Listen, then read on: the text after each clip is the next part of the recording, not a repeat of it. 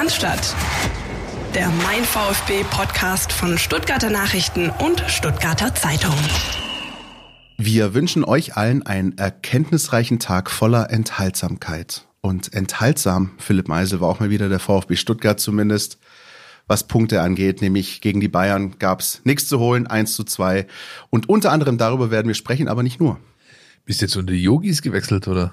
Ich habe ein bisschen zu viel Netflix geschaut letzte Okay, Woche. alles klar. Wir sprechen natürlich über das zurückliegende Spiel gegen die Bayern, den Südschlager. Ein Wort, das man mittlerweile eigentlich gar nicht mehr im Mund nehmen darf. Wir sprechen über das anstehende Spiel in Frankfurt.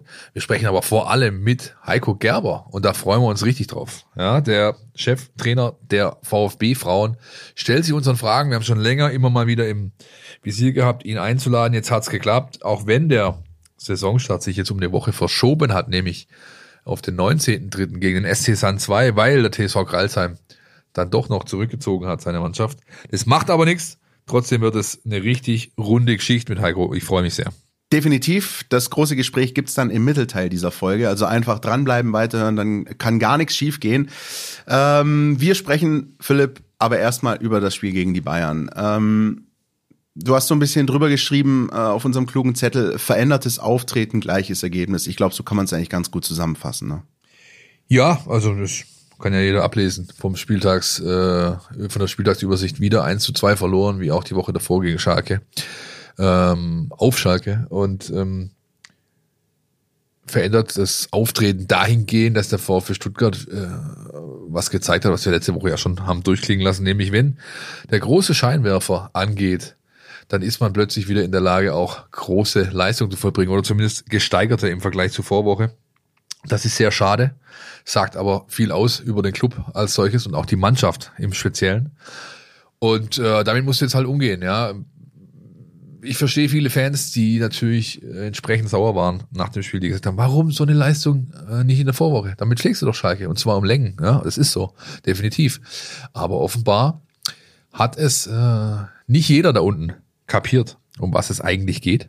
Und worum es geht, ist so eine Leistung wie gegen die Bayern, die gar nicht so herausragend war, wie ich finde, jede Woche abzurufen, damit du eine gewisse Basis hast, mit der du arbeiten kannst und nicht wie so ein schlingernder äh, Öltanker da um die Ecke zu kommen, ja, und mal hü, mal hot und träge und weiß nicht.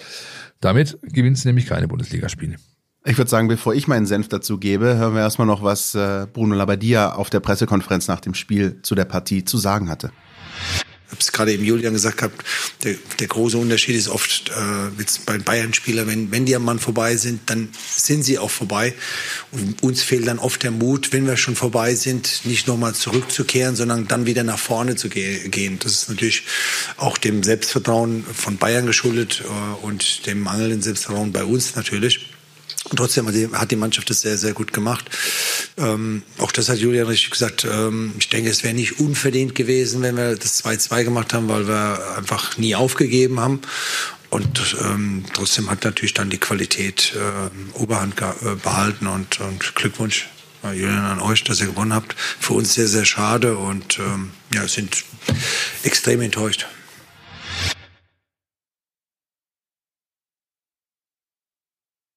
Ja, soweit Bruno Labbadia, also am Samstagabend. Und äh, Philipp, du hast es gerade angerissen vorher. Und ich kann ehrlich gesagt den Ärger der Fans verstehen, denn mir ging es selbst genauso. Ich habe äh, die ganze Woche auch schon mit Freunden geschrieben und das war doch eigentlich abzusehen. Das macht doch den VfB ein Stück weit sogar berechenbar, finde ich zuletzt. Es ist so ein bisschen das System, und zwar schon seit Jahren, dass sie sich ein bisschen der Qualität des Gegners anpassen. Bei äh, Spielen gegen Topmannschaften äh, oft sehr gut aussehen, ne? haben wir zuletzt auch äh, in Leipzig gesehen. Ähm, und dann aber in diesen sogenannten Sechs-Punkte-Spielen, beispielsweise auswärts Hertha äh, im Saisonfinish oder jetzt auswärts Schalke, ähm, wie das Kaninchen vor der Schlange agieren. Und das ist für mich und ich glaube auch für die Gegner des VfB mittlerweile halt einfach schon irgendwie ersichtlich und es ärgert einen wahnsinnig. Ich habe, das darf ich eigentlich gar nicht laut sagen, aber ich mache es jetzt trotzdem. Ich habe fast gehofft, dass es am Samstag nicht so eine tolle Leistung werden würde, damit man wenigstens irgendwie erkennen könnte, naja gut, pass auf. Es geht halt wohl offenbar nicht besser. Aber die Tatsache, dass sie es dann halt eben gegen Bayern auf dem Platz zeigen, ärgert einen mit Blick auf dieses Schalke-Spiel nochmal so sehr. Es ist Wahnsinn. Und ich muss ganz ehrlich sagen, ich weiß nicht, wie es dir geht, ich habe mich lange, lange, lange nicht so viele Tage nach einem Spiel so sehr über eine Begegnung aufgeregt wie über das Schalke-Spiel. Ich habe diese erste Hälfte gegen die Bayern geschaut und die ganze Zeit an Schalke gedacht. Ich weiß, das ist ein Fehler, aber ich kann jeden Fan verstehen, dem es genauso ging. Das ist echt zermürbend als Fan und als Beobachter des Vereins. Was mich ehrlich gesagt am meisten stört, ähm, ist nicht die Berechenbarkeit, sondern dass das, was du abgerufen hast, relativ nah an deinem Maximum ist. Ja. Und dieses Maximum ist nicht konkurrenzfähig. Es ist nicht konkurrenzfähig gegen den FC Bayern München. Kann man jetzt sagen, ja, es ist der FC Bayern München. Kann man auch sagen, ja, sie hätten doch aber noch die Chance gehabt für einen Punkt. Aber hattest du jedes, also irgendwann in diesen 90 Minuten das Gefühl, der VfB Stuttgart von 1893 e.V. hat irgendeine auch noch so kleine Chance, hier wirklich was zu holen? Ich nicht. Und das ist tatsächlich ein Problem, dass du halt auch nicht mit äh, Knöpfchen drücken, Schalter umlegen, Reset, dies, das, Ananas äh, rausbekommst, sondern das geht nur über einen personellen Schnitt. Dieser personelle Schnitt wird dir gleichfalls auch im Idealfall diese Thematik aus der Truppe nehmen, von wegen, wir machen nur äh, richtig Action, wenn der große Scheinwerfer angeht.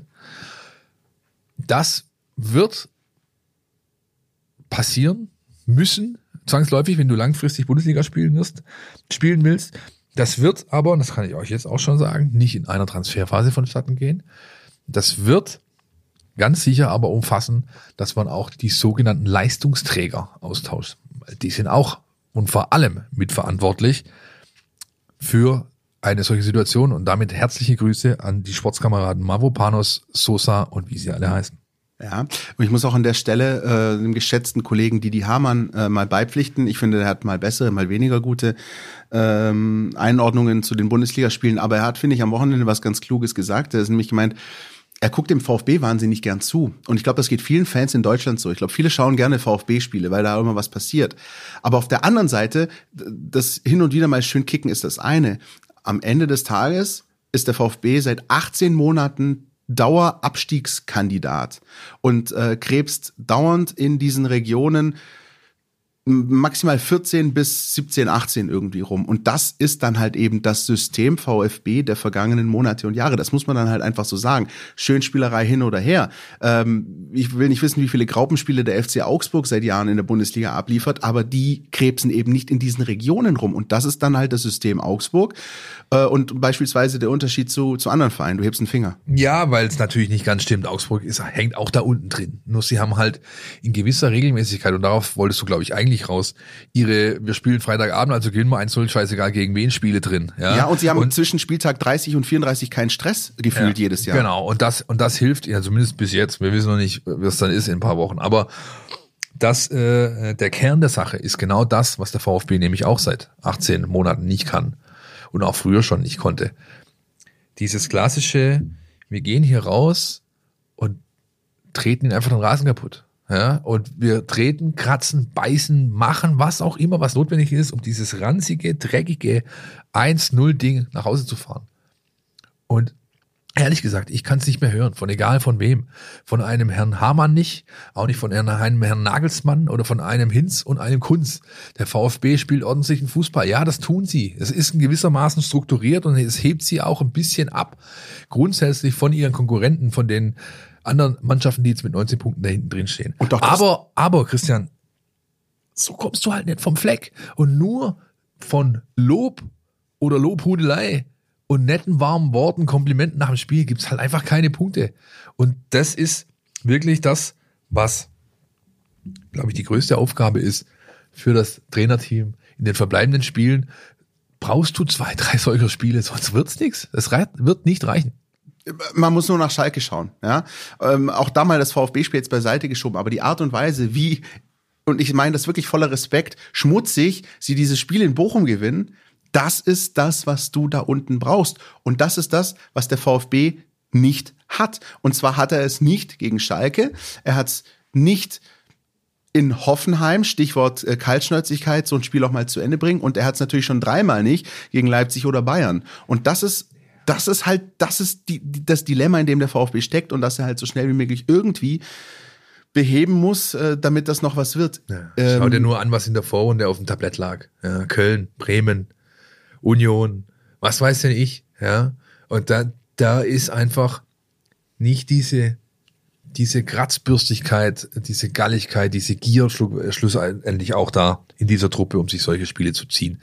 Und ähm, das wird ein, eine Mammutaufgabe, viel größer als die Mannschaft auf den nächsten Gegner einstellen und so weiter und so fort. Das, das, das rauszubekommen, da brauchst auch mehr als nur einen guten Trainer für. Wollen wir vielleicht ganz kurz nochmal, nicht zu ausführlich, aber ganz kurz nochmal den Spielfilm dieses Bayern-Spiels rekapitulieren. Ich würde sagen, ähm, 0-1 haben alle gesehen. Äh, Bredlo featuring Mavropanos, den würde ich da nicht ganz rausnehmen aus der Nummer.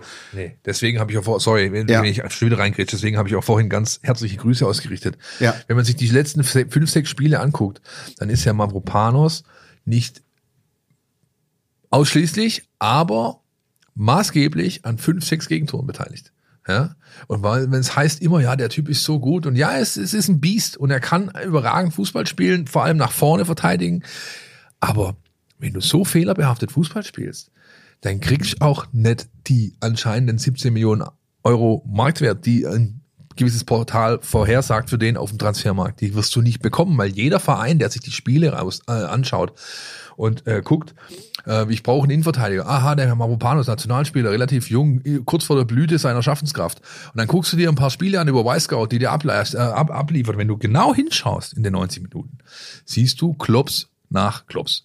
Und das sollte man sich immer vor Augen halten. Vor allem diejenigen, die laut in sozialen Netzwerken immer argumentieren, guter Mann bringt uns einen Haufen Geld ein. Da bin ich mal gespannt, ob er das wirklich tun wird. So, äh, das werte ich mal als äh, Zustimmung zu, zu meiner Analyse. Ich habe Hals, wie du merkst. Ja. Großartig. Dann, dann machen wir es kurz, sagen äh, 0-2. Ähm, Bambi Müller Chupo, das war einfach gut gespielt. So, das passiert. Solche Tore kriegst du auch mal gegen die Bayern. Da möchte ich auch wirklich nicht groß in die Analyse gehen. Und dann halt eben noch diese Schlussphase, ja, wo man ja dann auch wiederum äh, sagen könnte, das haben wir ja auch schon oft gemacht, kann man daraus was ziehen? Jo, aber ein Fußballspiel geht halt nur mal 95 Minuten. Trotzdem ähm, hat der VfB, und das hat auch Bruno Labbadia nach dem Spiel gesagt, sich nicht hängen lassen. Äh, es gab da auch schon Spiele, da hat man dann noch plötzlich am Ende 0-5, 0-6 gegen die Bayern verloren. Auch das gab's mal unter Materazzo, meine ich. Und wer weiß, wozu die äh, Tordifferenz auch noch gut sein kann. Und dann kam eben dieser Anschlusstreffer, ähm, der in meinen Augen auch sehr, sehr äh, schön rausgespielt war. Und die Chance für Kulibali, die ich auch noch viel interessanter fand in 90 plus 3. Und das ist so ein bisschen der Punkt, wo ich sag, ähm, Philipp, das muss die Benchmark sein. Und zwar nicht nur einstellungstechnisch, äh, äh, sage ich mal, ähm, investmenttechnisch, ähm, mentalitätstechnisch, sondern auch spieltaktisch. Denn was hat der VfB gemacht in diesen letzten Minuten? Er hat ganz einfachen Fußball gespielt. Ja, Flanke. Kopfball. Und so kannst du es schaffen. So kannst du da rauskommen. Es ist, wie sagt man so schön, kennst du noch äh, Trainer Ludwig? Fußball ist so einfach. Natürlich kenn Aber so ist, so ist es. Fußball ist so einfach. Und ich finde, der VfB hat in diesen letzten Minuten gezeigt, wie du selbst gegen einen FC Bayern München zum Erfolg kommen kannst. Und das haben auch alle Unisono, Nagelsmann und wer nicht sonst gesagt, wenn da Kulibali das Ding reinnickt, dann ist es 2-2 und dann sind wir selber schuld und, dann ist auch das vielleicht sogar nicht unverdient. Aber der Punkt ist, dass der VfB diese Sequenzen nehmen muss, meinetwegen per Videoanalyse oder sonst wie und ganz klar zeigen muss, Leute, so müsst ihr spielen. Ihr müsst nicht immer äh, Chris Führig mäßig äh, Riesenslalom in, in Alter Badia fahren, sondern Flanke, Kopfball und auch das kann ganz einfach zum Erfolg führen. Es ist schlussendlich so, wie Bruno Labbadia wohltuend meiner Ansicht nach bei jeder Pressekonferenz auch immer wieder betont, du kannst den Jungs nicht immer nur ihre Fehler, vorhalten, du musst ihnen auch zeigen, was sie gut gemacht haben. Ja. Und das haben sie gut gemacht. Auch die Anfangsphase war in Ordnung. Wenn du Bayern mit deinem Gegenpressing so in die Bredouille bringst in den ersten zehn Minuten, springt im Idealfall halt ein Tor raus. Ja, aber auch das ist eine Phase, die kann man sich definitiv für die äh, Videoschulung als äh, unter dem Ordner positiv ablegen. Ja, ähm, wenn wir schon beim Trainer sind, ja, jetzt hast du natürlich eine Situation durch die Ergebnisse, du hast einen Viererblock mit 19 äh, Punkten da unten und dann wird's nach oben hin, äh, werden die, die Abstände schon etwas lichter, sage ich jetzt mal. Ja? Ähm, das heißt, du wirst auf jeden Fall mal mit den drei, Ko- drei Händen eine Weile zu tun haben. Der Blick auf die Liga. Letzte Woche mit Dirk haben wir es ein bisschen größer versucht ähm, noch zu fassen. Ähm, lass uns mal den Trainer hören, was der dazu sagt. Wäre natürlich schöner, wenn wir mehr gepunktet hätten, dann, dann äh, wäre es eigentlich optimal gelaufen, weil einfach mehr Mannschaften dabei sind.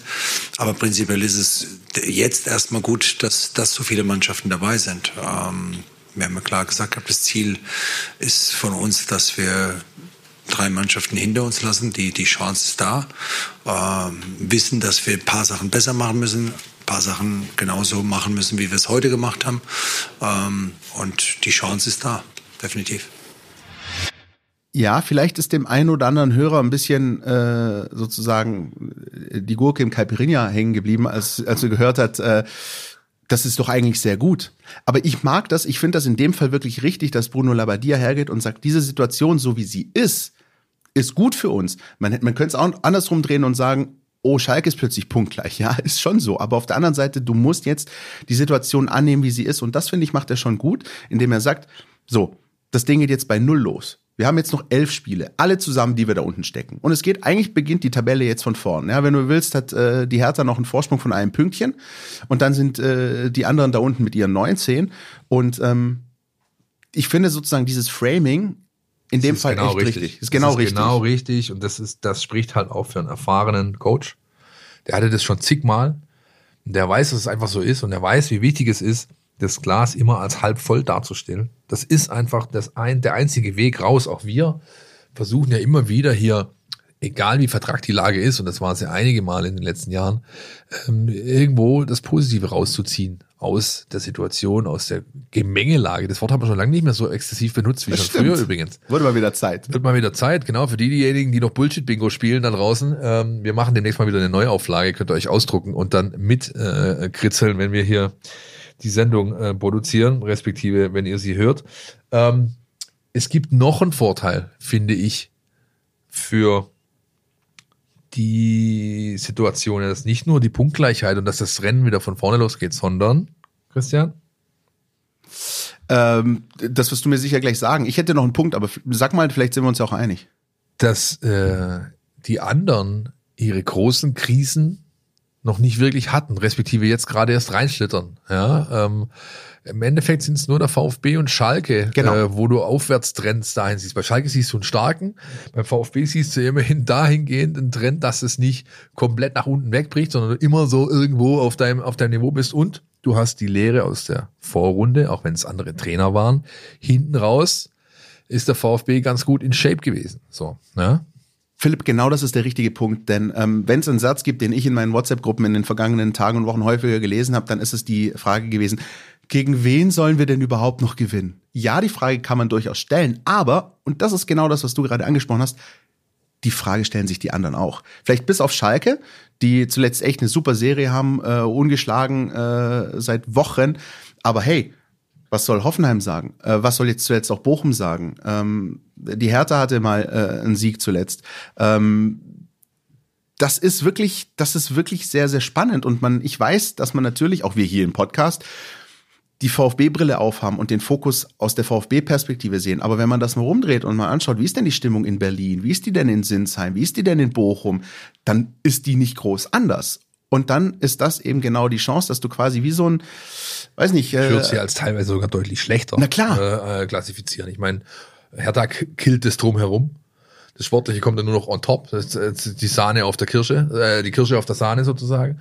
Äh, äh, Hoffenheim findet einfach die Bremse nicht. Die fallen ins Bodenlose seit Wochen. Ja.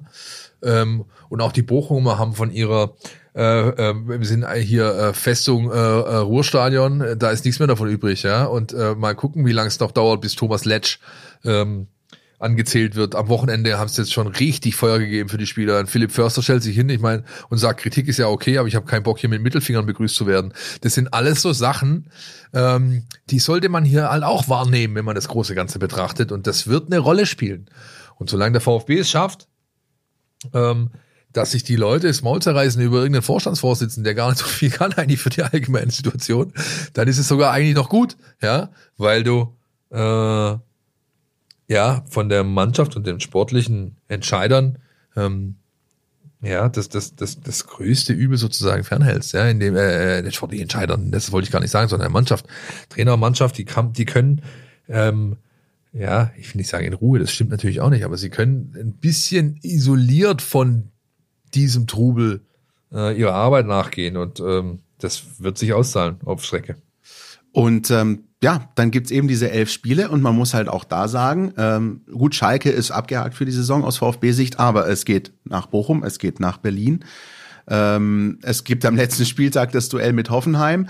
Ähm, da ist für den VfB alles auch in den direkten Duellen noch drin. Und da ist es dann halt einfach wirklich wichtig, dass solche Dinge wie auf Schalke, ich weiß, ich muss es nochmal ansprechen, auch wenn es lang her ist, einfach nicht nochmal passieren, weil wenn du natürlich in Bochum und Berlin dann irgendwann mal genauso auftrittst wie auf Schalke, dann reicht's nicht und dann hast du es auch einfach nicht verdient. Auf der anderen Seite, und jetzt kommt wieder Bruno Labbadia Framing, hast du eben einfach die Chance zu zeigen, dass du daraus gelernt hast und dass du es eben besser machst. Und Du startest nicht irgendwie in einem Minus, sondern du startest genau bei Null im Vergleich zu allen anderen. Und das muss genau die Herangehensweise sein. Wie die vergangenen Wochen waren, hin oder her, es geht echt bei Null los. So, und wir haben jetzt die Chance, mit einem absoluten Urgestein, was den VfB Stuttgart angeht, zu sprechen. Deswegen setzen wir uns jetzt in unseren kleinen Beamer und kommen in Bad Cannstatt wieder raus. Und wie von Zauberhand sind wir in Bad Cannstatt und äh, Philipp und meine Wenigkeit sind froh, dass wir uns unterhalten können mit Heiko Gerber, dem äh, Trainer der VfB Frauen. Herzlich willkommen, Heiko, und vielen Dank, dass du dir Zeit nimmst für uns. Ja, hallo zusammen. 25 Jahre sind es noch nicht ganz, aber es ist fast ein Vierteljahrhundert, dass äh, du beim VfB bist. 1999 führte dich äh, dein Weg damals vom 1. FC Nürnberg äh, zum VfB an den Neckar. Ähm, sag mal, ist es vergangen wie im Flug? Oder wie, wie nimmst du die ganze Zeit wahr? Ist das, äh, ist ja schon nicht ohne, ne? Ich glaube, äh, es gibt deutlich zahlreichere Ehen, die nicht so lang halten wie deine mit dem VfB. Ja, das ist schon was, was Besonderes. Und äh, ich glaube, die Anfangsphase äh, ging etwas langsamer, aber irgendwo jetzt habe ich das Gefühl, die Jahre rasen so da davon. Ich habe hier sehr, sehr viel erlebt äh, mit dem VfB Stuttgart, selber als Spieler, aber jetzt auch in meiner Funktion als, als Trainer im Jugendbereich, jetzt mit den Frauen. Also äh, irgendwo ist der Sachse jetzt ein Schwabe geworden und fühlt sich hier saumäßig wohl. Das muss ich echt sagen. Ähm, ich komme hier richtig gut aus, auch mit, den, mit dem Schlag Mensch hier und äh, von daher äh, wird es für mich auch meine neue Heimat bleiben, denke ich mal. Ich werde in, in, in irgendwo hier im, hoffentlich im Schwabenland bleiben und wie gesagt, fühle mich sehr wohl. Wie äh, ist das, wenn man so viele Jahre dann im Jugendbereich verbracht hat in verschiedenen Funktionen und dann wird hier ein Frauenteam gegründet. Ähm, der Trainerstab äh, wird nach Abstieg ausgewechselt und dann hat man hier so ein, zwei Wochen lang gehirnt und irgendwann äh, kommen die Herrschaften, die hier die Entscheidung treffen, auf die, ja, wir haben ja noch einen Heiko. Wie wär's denn, wenn wir den mal fragen? Was hast du denn, was war die erste Reaktion, als an dich herangetragen wurde? Heiko, wie sieht's aus? Frauenteam übernehmen. Ja, sehr überraschend. Also ich muss ehrlich sagen, ich habe erst gedacht, Wort 1. April heute. ich konnte, ähm, bin ich ehrlich, jetzt äh, damals überhaupt nichts oder damit gar nicht rechnen, dass sowas passieren konnte, weil ich eigentlich ganz Zeit im Jugendbereich tätig war, U17, U19, U16, U21, alle Stationen durchlaufen und hatte eigentlich mit Frauenfußball, ich habe mir Frauenfußball ab und zu angeschaut, aber habe wirklich keine Berührungspunkte gehabt. Und als das Thema dann aufkam, habe ich so kurz nachgedacht und habe dann zwei Tage intensiver drüber nachgedacht und habe eigentlich gesagt, hey, es ist mein Verein, es ist äh, eine, eine mega Aufgabe, was Neues, was man mit auf die, auf die Beine stellen kann und äh, habe mich dann mega gefreut eigentlich drauf und habe gesagt, ja, ich würde es eigentlich machen und wusste eigentlich überhaupt nicht, was mich erwartet. Also, Hast du irgendwie dich mit jemandem austauschen können bei dem Prozess? Irgendwie gibt ja auch durchaus einige Trainer, die in dem Bereich tätig sind, die, die du irgendwie anfunken konntest äh, und Franco, sag mal, wie ist das? Äh, kann man das machen? Ist das was für mich? Traust du mir das zu oder hast du das alles mit dir selbst irgendwie vereinbart? Ja, ich wollte es eigentlich, aber da war ich noch im Trainingslager mit U21 und dann ging es relativ schnell, bin dann hergefahren, habe das erste Spiel geschaut, äh, wo ich noch kein Trainer war. Also ich hatte überhaupt keine Zeit irgendwo, irgendwelche Kontakte, sondern habe das einfach auf mich zukommen lassen. Und äh, ja, am Anfang war es gar nicht so einfach, wenn man dann immer reinruft, hey Jungs, ach nein, Mädels, also äh, ist ziemlich schwierig, aber ich denke, dass ich da ganz gut reingekommen bin und äh, jetzt auch eine richtig tolle Mannschaft vorgefunden habe, die intakt war, die sich auch selber steuern kann. Also die haben es extrem leicht gemacht, aber wie gesagt, äh, klar hätte ich da gerne Informationen gehabt, aber ich habe dann gesagt, ja, schauen wir mal. Ich bin ja ein, ein offener Mensch, ich bin äh, kommunikativ und, und kann äh, mit Leuten umgehen und war mir eigentlich sicher, dass ich das auf die Beine stellen kann. Ja die äh, Sendungsvorbereitung von mir, die bestand auch äh, unter anderem darin, Videos zu gucken. Videos, die der SWR gerade mit euch dreht. Die sind sehr gut, darf ich an dieser Stelle ruhig mal lobend erwähnen, auch wenn es nicht, äh, wenn es die Konkurrenz ist irgendwo. Aber mir sind zwei Stellen in Erfahrung äh, oder in, in, noch im Kopf geblieben von, der, von den Videostunden. Das eine war ein verträumter Heiko Gerber, wie er am Hafen von Obertürkheim entlang äh, äh, ja, läuft und sinniert, ja, was wäre wohl eine Welt ohne Frauen? Na, die wäre wahrscheinlich ziemlich langweilig gehe ich mit dir. Das andere ist der Satz, dass du natürlich schon auch so reflektiert genug bist, um zu sagen, ich muss hier schon noch meine Erfahrungen machen. Ja, nach diesem halben Jahr jetzt. Ähm, glaube ich, kann man davon sprechen, dass du dich noch nicht als vollkommen angekommen siehst, oder? In diesem, in diesem neuen Arbeitsprofil als Frauenfußballtrainer. Ähm, bin ich voll bei dir. Also ist klar, dass man da noch äh, mehr Erfahrung sammeln muss. Es, es war ein intensives Jahr. Wir hatten äh, viel Erfolg, aber wir hatten auch viele äh, Verletzungen, Krankheiten. Also es war was, was ich so noch nicht kannte und äh, auch so muss ich ehrlich sagen, kenne mich immer noch nicht so im, im Frauen-Top-Fußball aus, ob das erste Liga ist, zweite Liga. Ich habe mich voll auf diese Oberliga eingelassen, habe die auch kennenlernen müssen erst und äh, denke, jetzt kann ich das Niveau ganz gut einschätzen. Habe jetzt aber auch schon gerade in Testspielen gesehen, dass wir auch gegen Regionalligisten schon mithalten können, also dritte Liga.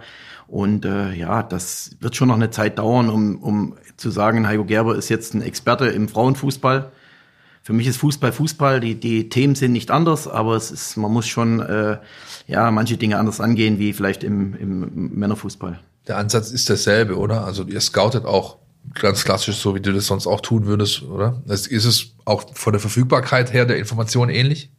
Nee, das ist schon noch, ist schon noch anders. Also im, im äh, Männerfußball ist eigentlich alles irgendwo Weißscout oder irgendwo gibt es so viele Kontakte, wo man da alles anschauen kann. Man kann sich die Videos schicken lassen oder die, die Spiele von anderen Vereinen. Also das ist im Frauenfußball schon etwas schwerer. Man muss schon noch live irgendwo hinfahren. Meistens sind die Spiele dann aber zeitgleich, also es ist recht, relativ schwierig noch. Ähm, aber ja, wir, auch mit dem ganzen Scouting-Thema äh, verlasse ich mich extrem viel auf Lisa noch, die sich da im Frauenfußball sehr gut auskennt. Ähm, ja, wir sind gerade auf der Suche noch vielleicht auch noch Verstärkung in dem Bereich Sportdirektor, der, der vielleicht das Know-how mitbringt dann für uns. Aber wir sind ganz, ganz am Anfang, auch wirklich so, was Infrastruktur betrifft. Ähm, inwieweit hat das äh, vielleicht auch deine Arbeit oder deinen Start beeinflusst, dass es ja dann am Ende der vergangenen Saison runterging und sozusagen eine Klasse tiefer weitergespielt wird? Ich kenne es tatsächlich von meiner Tischtennismannschaft, um es mal zu sagen, bei uns ist ein Abstieg manchmal auch ganz heilsam. Erstens, weil wir uns ein bisschen neu sortieren können und zweitens auch, weil wir die Chance haben, mehr Spiele zu gewinnen in der darauffolgenden Saison. Hast du das auch so wahrgenommen oder war das schon erstmal, oder hättest du, sag ich mal, direkt lieber in der, in der höheren Liga noch weiter gespielt und da den Versuch gewagt? Wenn ich dieses Jahr aufsteige, sage ich, es war gut so. Wenn nicht, sage ich, es war nicht gut so, weil ich denke, es ist äh, einfacher, es wäre einfacher gewesen, in der Regionalliga drin zu bleiben, so wie ich das jetzt im Nachhinein einschätzen kann wie aus einer Oberliga aufzusteigen. Mhm. Dieser Aufstieg, wir müssen Erster werden. Und es gibt so ein, zwei Vereine mit Freiburg, mit Neuenstein, die richtig gut sind und die unser Niveau haben im Moment. Und die Mannschaft, die jetzt erstes nachlässt oder, oder, oder äh, federn lässt, die wird wahrscheinlich dann auch äh, nicht aufsteigen. Von da wäre es eigentlich besser gewesen, wären drin geblieben, wären vielleicht jetzt irgendwo im Mittelfeld, obere Drittel vielleicht, wir hätten vielleicht noch nicht ganz oben mitspielen können, keine Frage. Aber wir hätten uns diesen, diesen Aufstieg, den wir dieses Jahr unbedingt brauchen, hätten wir uns auch sparen können. Also von daher wäre es vielleicht besser gewesen. Drin ja, aber es ist ja natürlich schon auch eine gewisse Drucksituation. Ne? Das merkt man ja auch bei allem. Ja, also wenn man, äh, wenn man ihn so in diesen Videos sieht an der Seitenlinie, ein Spiel habe ich leider bisher noch nicht verfolgt, dann ist da ordentlich was auf dem, äh, Druck auf dem Kessel. Das kann man schon so sagen. Ja, also, ja, also auf der einen Seite, klar, wir sind Obertürkheim noch gefühlt als Mannschaft, äh, aber wie gesagt, jetzt große VfB Stuttgart und alle, egal, wenn ich mit wem ich rede, ihr steigt ja auf, ihr steigt ja auf, ist ja klar. Also wir sind überall der Favorit.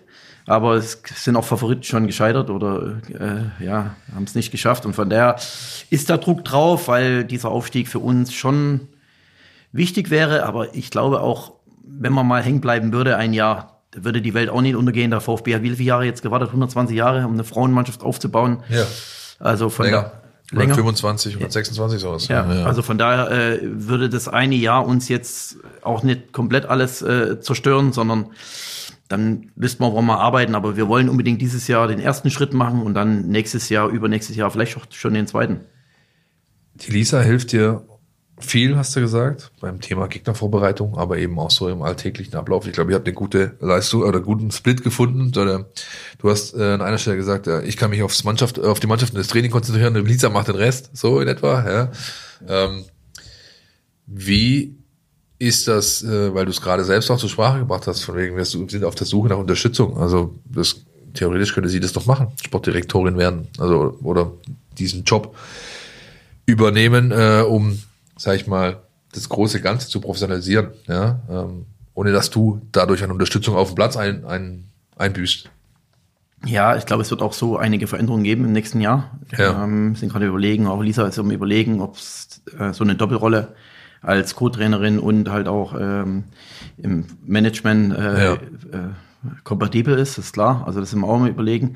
Ich glaube, ich würde das der Lisa zutrauen. Sie hat jetzt noch nicht die großen Erfahrungen, wie vielleicht ein Mislint hat, ein was ich wäre. Also ich glaube, da ist sie eher nur regional oder kennt sich da sehr gut aus, kennt dann auch der eine oder andere Bundesligaspielerin aus ihrer Zeit. Aber ich glaube, so diese ganz großen Erfahrungen hat sie noch nicht. Und ich würde sie aber trotzdem zutrauen, weil sie halt sehr, sehr akribisch ist, weil es, weil es sehr, sehr, also in, in diese Sache aufgeht und, und das wirklich will und ähm, von daher könnte ich mir das vorstellen, aber mal schauen, was der Verein dann für, für Ideen hat. Und wie gesagt, wir bräuchten auf jeden Fall noch die ein oder andere Unterstützung, weil wir im Moment sind wir sehr, sehr auf uns alleine gestellt auch. Ja. ja.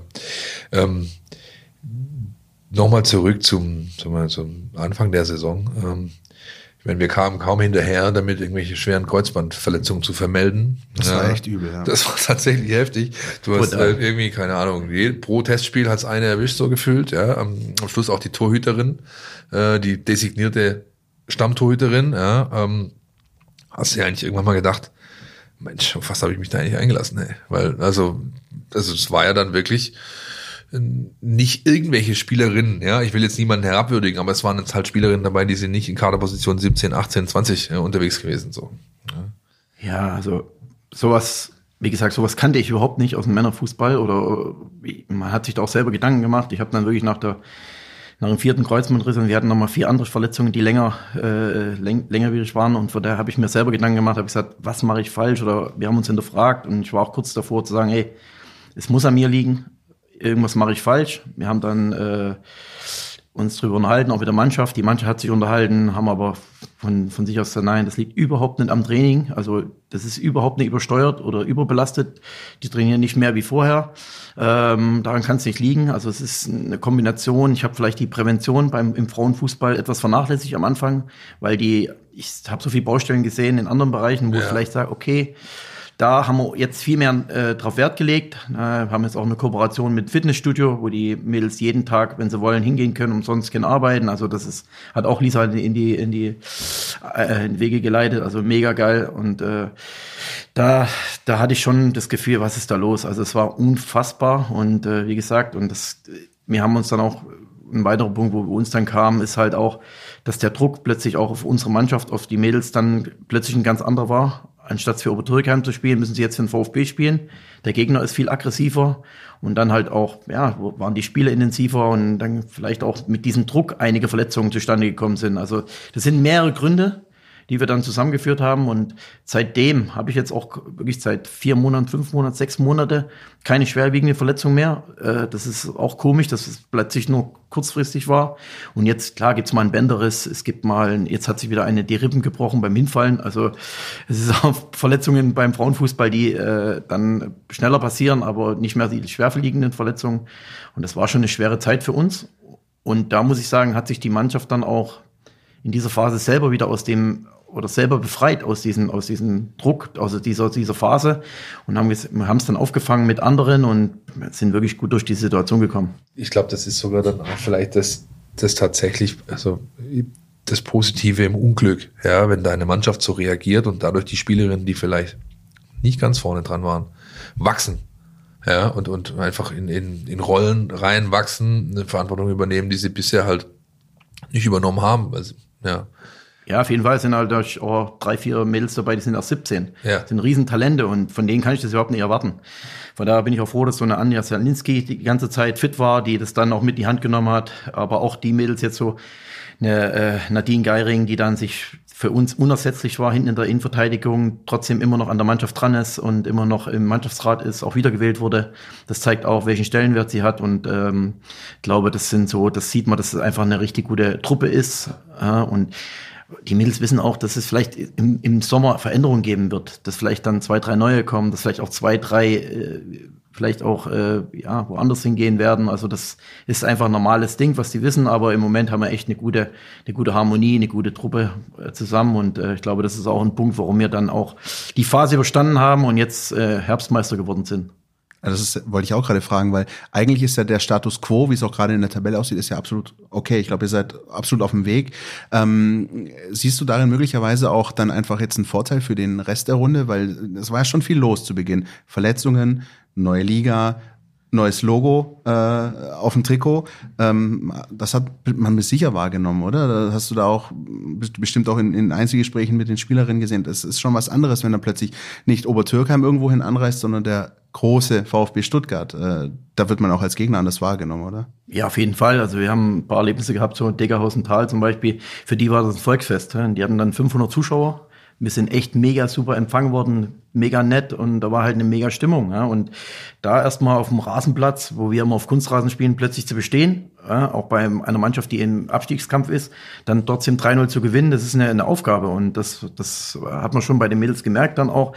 Dann waren sie plötzlich da in diesem Podcast, dann waren sie in den, in den Videos drin zu sehen, SWR. Also das ist äh, äh, schon was ganz anderes. Und jetzt haben die natürlich auch noch eine ganz andere Möglichkeit, gerade mit diesem Fitnessstudio das umsonst nutzen können. Also wir machen schon viel möglich, aber wir sind ganz, ganz am Anfang auch wirklich so, was Infrastruktur betrifft und, und auch so, also ja, wir sollten, wir sollten vorsichtig bleiben, wir sollten konzentriert bleiben, weil, wie gesagt, es gibt zwei, drei Mannschaften in der Liga, die uns äh, natürlich, für die wäre das was ganz Besonderes, wenn, wenn die uns jetzt in der Rückserie so wehtun und das am Ende vielleicht selber schaffen. Ähm, das wäre für uns ein Rückschritt, aber kein Todesurteil, aber äh, die werden alles dafür tun, uns da vielleicht dann auch nicht so in Öffentlichkeit stehen wie wir, uns da richtig weh zu tun.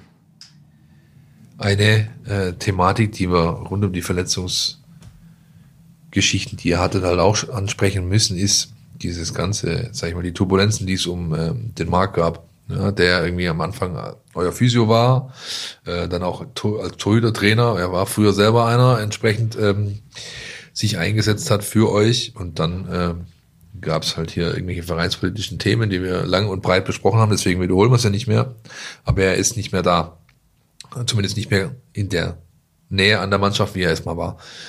Inwieweit, wie weit hat das in irgendeiner Form eine Rolle gespielt, äh, euch Probleme bereitet oder vielleicht auch das Gegenteil. Dass ich so, nö, wieder sowas, mit dem wir umgehen müssen, weil kleiner Rückschlag, Nackenschlag, Veränderung, aber wir hatten jetzt schon einige, wir haben es gut gemeistert, jetzt meistern wir die auch noch.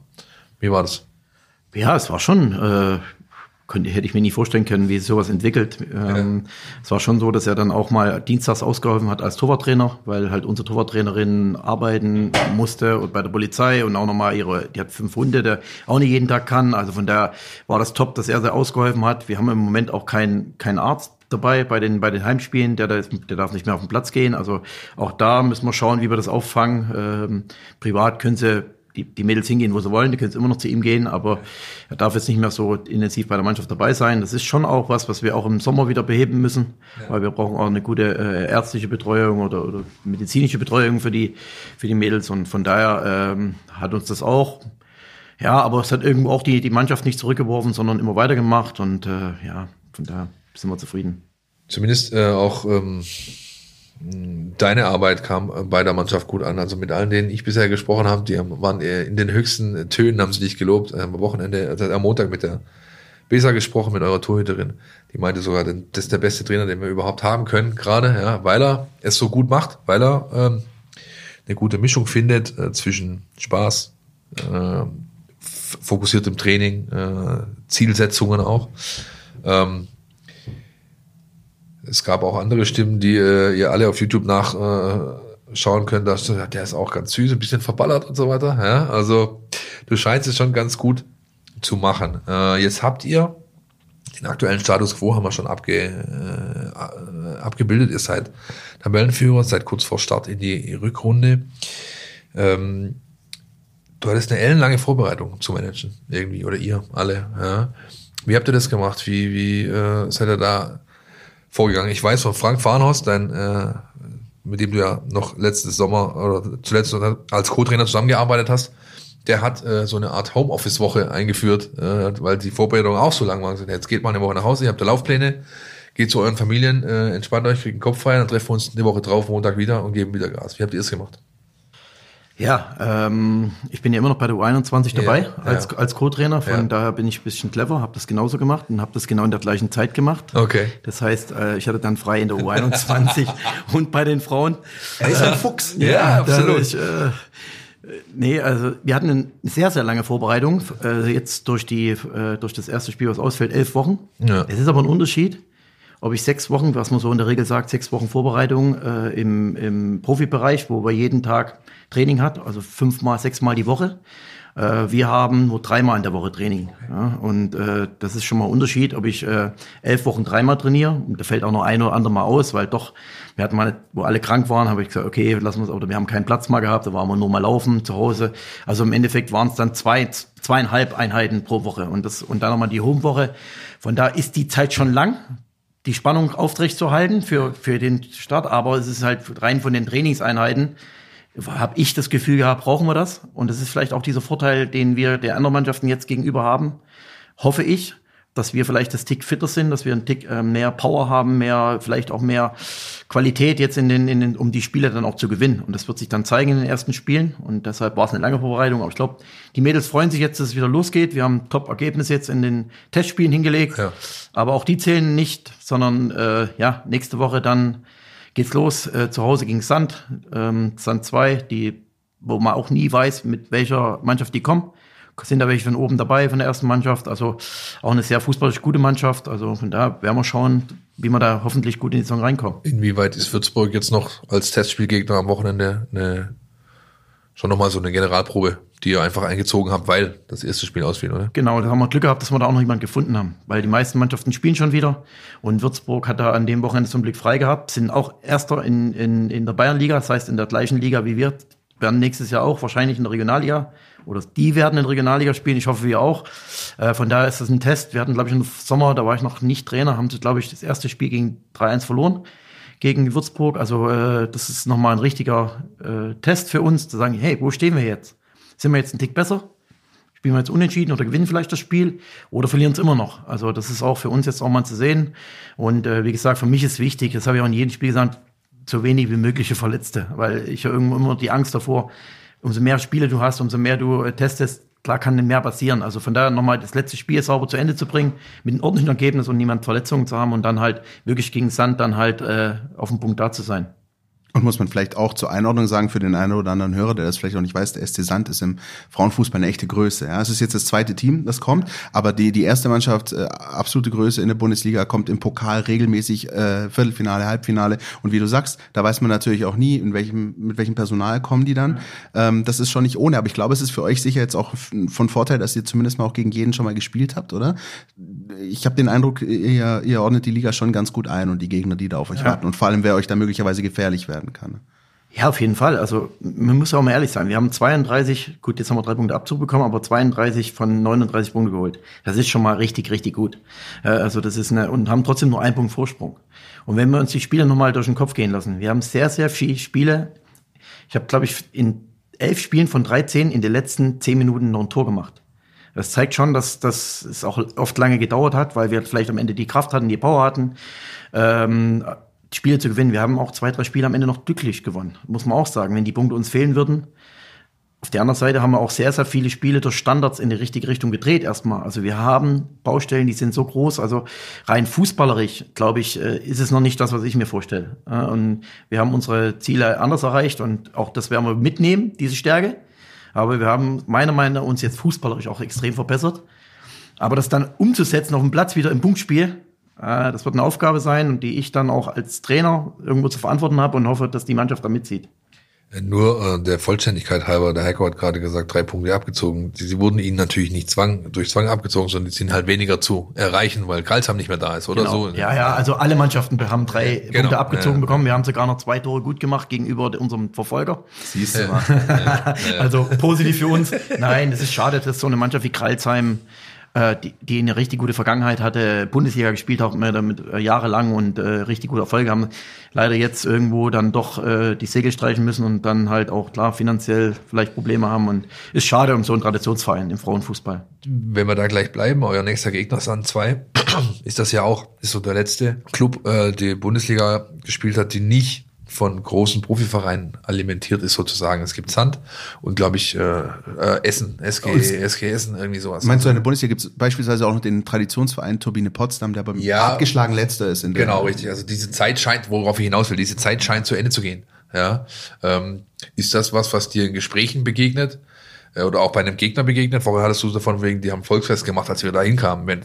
Es gibt ja vielleicht auch Stimmen, die sagen, jetzt kommen die da und machen mit ihrem Brustring quasi hier, äh, mischen alles auf und, und zerstören vielleicht auch ein Stück weit irgendwelche Strukturen irgendwo. Ja, ihr habt von Karlsheim jetzt auch beispielsweise eine Spielerin noch geholt im Winter, ja, was ja legitim ist, ähm, aber begegnet einem sowas? Ja, ich habe es noch nicht so direkt gehört, aber klar ist es so. Wenn man sich mal die Bundesliga anschaut, das sind, glaube ich, die ersten sieben Mannschaften sind alles von Bundesliga-Mannschaften, auch die Frauenabteilung jetzt. Da gibt's noch so zwei, drei Mannschaften, die noch so mithalten können, aber auch in der zweiten Liga spielen dann auch sehr viele und ganz viele zweite Mannschaften schon von diesen Bundesliga-Teams. Und es wird wahrscheinlich so sein, das ist, ist also, dass irgendwann mal die erste und zweite Liga fast nur noch aus Bundesligamannschaften besteht, wo die Männer auch oben spielen. Vielleicht gibt es die, ich hoffe, es gibt immer noch diesen eine Mannschaft oder die zwei Mannschaften, die vielleicht dann irgendwo wie Sand oder Potsdam, die das dann. Kleine gallische Dorf sozusagen, genau, das genau. ist wert. Ne? Das hoffe ich einfach, um das nicht alles zu zerstören und, und aber sind wir mal ehrlich, so wie es aussieht, Leipzig ist jetzt auf dem Weg in die erste Liga, werden klar aufsteigen, sind jetzt auch im Pokal sehr erfolgreich. Also die, die haben noch eine richtig gute Mannschaft. Die werden nächstes Jahr in der Bundesliga unter die ersten fünf mitspielen. Schon. Also die, und dann kommt irgendwann Dortmund. Die haben einen anderen Weg gegangen, die haben ganz unten angefangen. Die brauchen drei Jahre länger als wir, theoretisch. Wahrscheinlich sind wir gleich oben. Also, also Dortmund wird kommen, dann Mainz, also alle werden jetzt aufrüsten und, und nochmal die Frauenfußball da äh, zu verstärken. Und dann wird es halt irgendwann so sein, dass es wahrscheinlich nur noch die ein, zwei Mannschaften gibt. Jetzt sind wir eigentlich schon beim Blick Jetzt hat unser Gast oder? quasi die, die Steilvorlage ja, ja, ja. Wie das kann er. Ich, hab, ich schätze ihn auch als jemand ein, der früher, wenn es Laufpläne gegeben hat, seinem Hund äh, das Ding umgebunden hat und mit dem Fahrrad nebenher gefahren ist. Also clever ist er, aber er hat auf jeden Fall ähm, eine gute Spur gelegt. Gehen wir jetzt einfach mal davon aus, euch gelügt euer großes Saisonziel. Ja? Ähm, ist aber eigentlich sekundär, weil der VfB, der Verein, ähm, hat sich ja schon auch auf die Fahnen geschrieben. Äh, zuletzt, wir haben mit Alex Werde drüber gesprochen, aber auch mit Lisa Lang.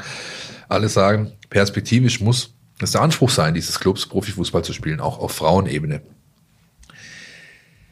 Du hast gerade schon gesagt, äh, vielleicht schaffen sie genauso schnell wie wir. Ähm, wie, wie sieht denn der Zeitplan aus? Habt ihr einen intern? Habt ihr sicherlich. Also so wie ich euch kennengelernt habe als äh, ambitioniert, da macht man sich schon einen, einen groben Plan, wie es wann, wo hingehen soll, oder?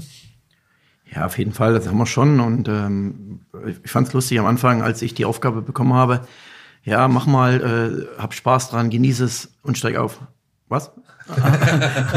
Was habe ich da am Schluss hab ich nachgefragt? Nee, war ja. nichts. Also ähm, ist schon dieser Wunsch da, unbedingt ja. so schnell wie möglich auch nach oben zu kommen. Aber äh, es wird einfach Zeit brauchen. Wir sind gerade ein halbes Jahr alt. Wir müssen unsere Erfahrungen sammeln und es gibt so viele gute Vereine, die schon seit Jahren Frauenfußball machen. Ne? Also von daher ist schon, sagen wir mal so, unser Ziel, unser Wunsch ist es, in den nächsten drei Jahren zweimal aufzusteigen. Das heißt, wenn ich dieses Jahr hängen bleibe, sollten wir danach zweimal. Das wird schwierig. Deshalb wäre der Wunsch, dieses Jahr aufzusteigen und dann hätten wir zwei Jahre Zeit, um da vielleicht auch, und wenn es halt dann drei sind, dann ist es halt so. Also ich, und vielleicht ist dann auch der Heiko Gerber nicht mehr Trainer, sondern es kommt ein neuer, das wird auch es wird auch passieren, dass ich nicht 10 Jahre, 15 Jahre Trainer bin hier. Mal schauen, wie, wie lange ich das noch durchhalte selber. ähm, nein, aber es, es ist der Lauf der Dinge und äh, wenn es dann drei Jahre sind, dass wir in der zweiten Liga spielen und dann, ja, dann, dann ist es auch eine, eine Frage, wie intensiv will der Club das dann auch wirklich? Welche finanziellen Mittel stehen wir uns zur Verfügung? Hä? Sind wir dann auch bereit, einigermaßen so vielleicht wie Leipzig, wie, wie, wie Bayern, wie Wolfsburg, äh, um dann das Ziel zu erreichen. Das ist dann auch, klar, da muss auch der Verein mitziehen. Und ich, deshalb hoffe ich auch, dass wir auch in der ersten Liga bleiben. Und das bin ich auch überzeugt davon, dass wir in der ersten Liga bleiben, weil dieser Club darf einfach nicht nochmal in die zweite Liga absteigen. Auch das hängt da vieles davon ab. Also von daher sollten wir die nächsten zwei Aufstiege kriegen wir gefühlt irgendwann alleine hin. So als, als Truppe, so, drei Jahre oder in vier Jahren, das wird mal, aber irgendwann ist es auch eine Frage vom, äh, ja, was können wir bieten den, den Topspielern, die daherkommen einfach einen, einen guten Job, ein bisschen Handgeld vielleicht, oder es, das ist, geht ja im Frauenfußball eh nicht ums, die Mädels werden nie damit Geld verdienen, dass sie davon ihr Leben unterhalten können. Ja, aber vielleicht einfach so ein Anreiz, hey, ich habe einen guten Job für dich, dann kannst du nebenbei noch was verdienen und, und äh, hast, ein, hast Spaß dran. Ne? Gut, wobei natürlich sich in der Bundesliga der Frauen schon die Frage des Equal Pay stellt. Also die wird auch ja. gestellt von den äh, Damen und zwar völlig zu Recht, ja. ja. dass da sich was tun wird ähm, gehe, davon gehe ich schon aus. Bis ich das dann wirklich dann auch ein, zwei Spielklassen tiefer irgendwie zeigt, ist natürlich eine Sache, die man abwarten muss.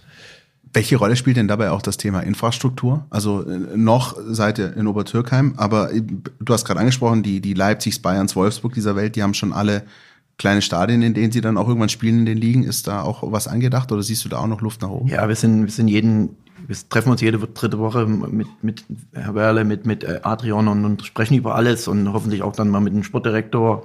Also da ist noch ein langer Weg vor uns. Wir sind in Obertürkheim, auch da versuchen wir gerade, auch mit der Stadt zusammen, vielleicht die Plätze. Ich hab, äh, wir haben einen Kunstrasenplatz da für, weiß ich, acht, neun Mannschaften. Da gibt es auch noch zwei Männermannschaften, drei Frauenmannschaften, Jugendmannschaften. Wir haben in der Regel immer nur einen halben Platz zur Verfügung zum Training. Auch das ist auf Dauer, also ist schwierig dann auf äh, äh Mittelfeldpressing oder Übergangsspiel zu spielen, wenn man nur einen halben Platz hat. Also auch da muss einfach mehr passieren und äh, auch so ein Stadion. Ich meine, wenn wir wirklich dann aufsteigen, können wir auch hier im Amateurstadion vielleicht. Aber auf lange Sicht ist vielleicht auch dann auch mal so ein, so ein gemeinsames äh, mit der U21 so ein kleines Stadion äh, wie es Hertha hat, wie es Bayern haben, wo dann die Frauen spielen können. Das wäre natürlich, aber wie gesagt, das ist ein ganz langer Weg und das ist noch eine finanziell große Herausforderung, wo wir auch unsere Geduld haben müssen. Und so meine Mädels jetzt gerade in, in, in meiner Mannschaft, die haben noch gar nicht den Anspruch, dass sie da immer hier spielen müssen vor einem riesen Publikum und, und irgendwie Haufen Geld verdienen. Die wissen, äh, klar, irgendwann wäre es vielleicht mal schön, aber im Moment sind die damit zufrieden. Die haben einfach eine gute, gute Harmonie und aber es ist noch ist langer, langer Weg, um da nochmal die Richtung zu lenken. Vor, vor kurzem ist mir ein Foto untergekommen. Ähm, ich, ich kram manchmal gerne in äh, äh, unseren Agenturen, ja, in unseren Archiven. Ich habe ein äh, Bild gefunden von der VfB U17 2011. Gerade frisch gebackener Staffelmeister geworden. Und dann stehen da und knien Spieler äh, in Reihe und Glied. Davon sind 14 Profis geworden.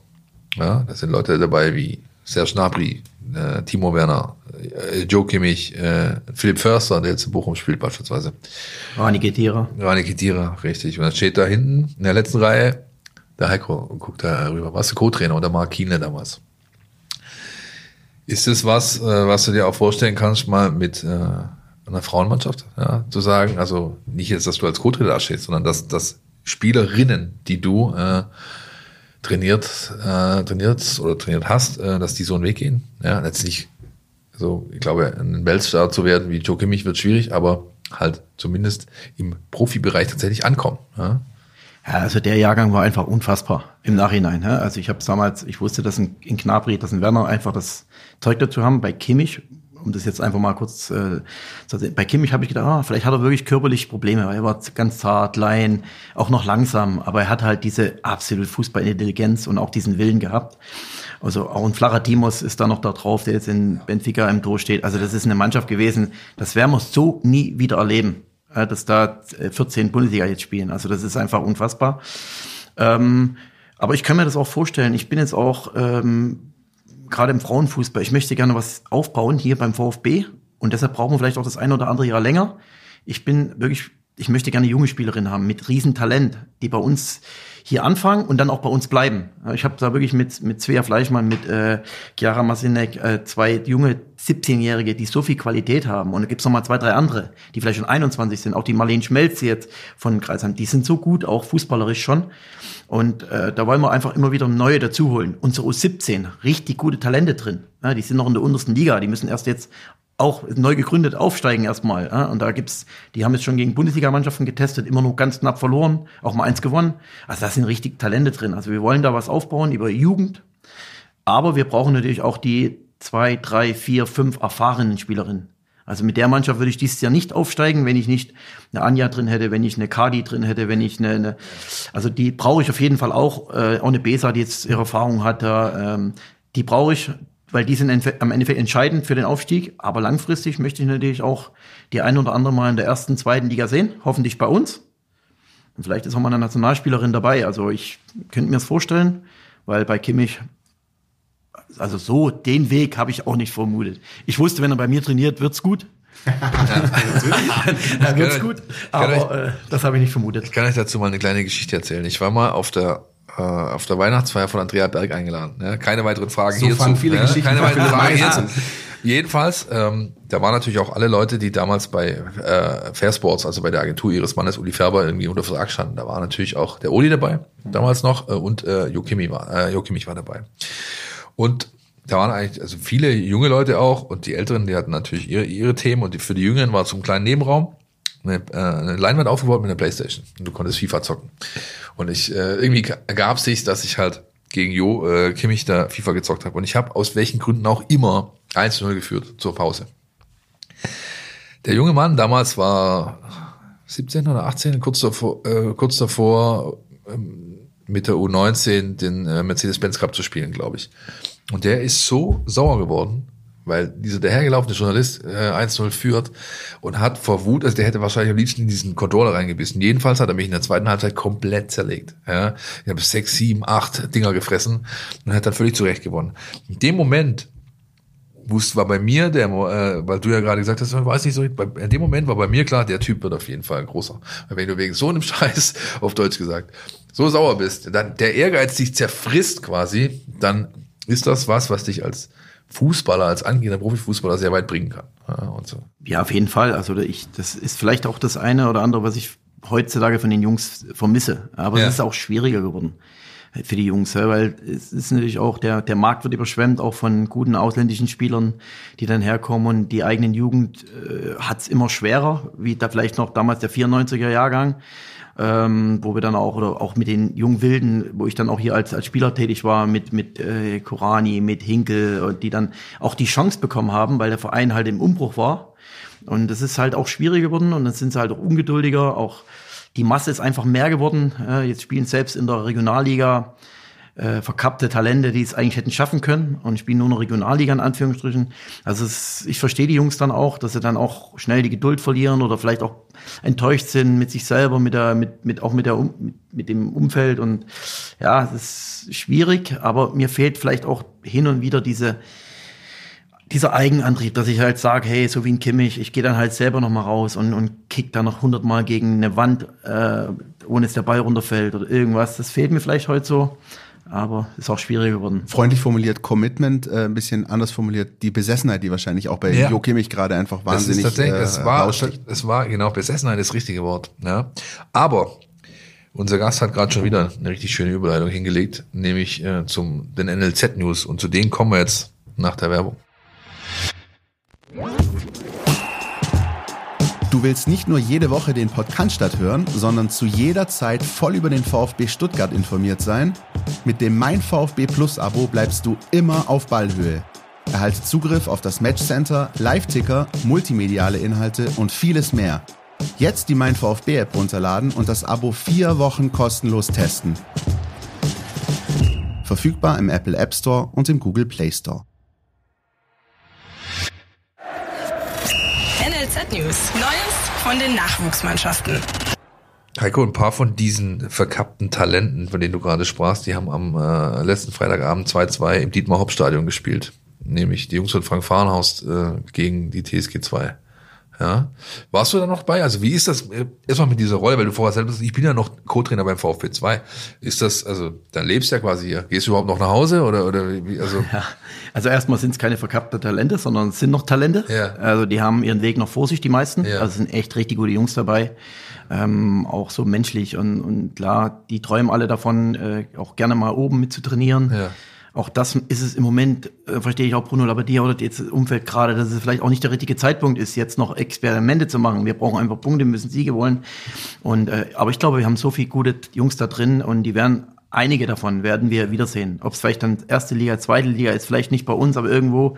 Und ja, die haben jetzt auch ein sehr gutes Spiel in, in, in Hoffenheim gemacht gegen auch eine, Mann, eine Mannschaft, die die sehr viel Talent hat und äh, das war dann ein gutes 2-2 und ich bin beim Training immer noch dabei, die ganze Woche. Okay. Dienstag, Mittwoch, Donnerstag, Freitag nehme ich mich manchmal raus. Abends dann halt wie heute Abend dann auch noch mit den, mit den Frauentraining. Also ich habe sehr lange Tage gerade, aber es macht mir einfach mega Spaß. Ja. Und bekomme aber auch meine Frei, Frei, Freizeit vom, vom, vom Team 21. Also Frank sagt dann auch, hey, Freitag bleibst du mal weg oder Samstag früh machst du noch kurz. Äh, die, die nicht im Kader sind, trainiere ich noch eine Stunde, habe ich einen ganzen Samstag frei. Also ist, es ist schon so, dass ich auch meine Freiheiten habe, nicht mehr ganz so viel dabei bin bei der U21, aber ich möchte es auch nicht vermissen, weil da so viele gute Jungs dabei sind und es Ja. jeden Tag macht mir Spaß. Ja, ich wollte das gar nicht, äh, ich wollte das gar nicht abwertend sagen, Nein, das, nein. das Verkappte, Ja. ähm, sondern halt Jungs, die vielleicht noch da stecken und schon weiter sein könnten. Ich habe Das- es schon so verstanden. Ja, ja. Ja. Jetzt nach diesem Punkt äh, in Hoffenheim geht's am kommenden Wochenende gegen Koblenz weiter. Äh, Sonntag 14 Uhr.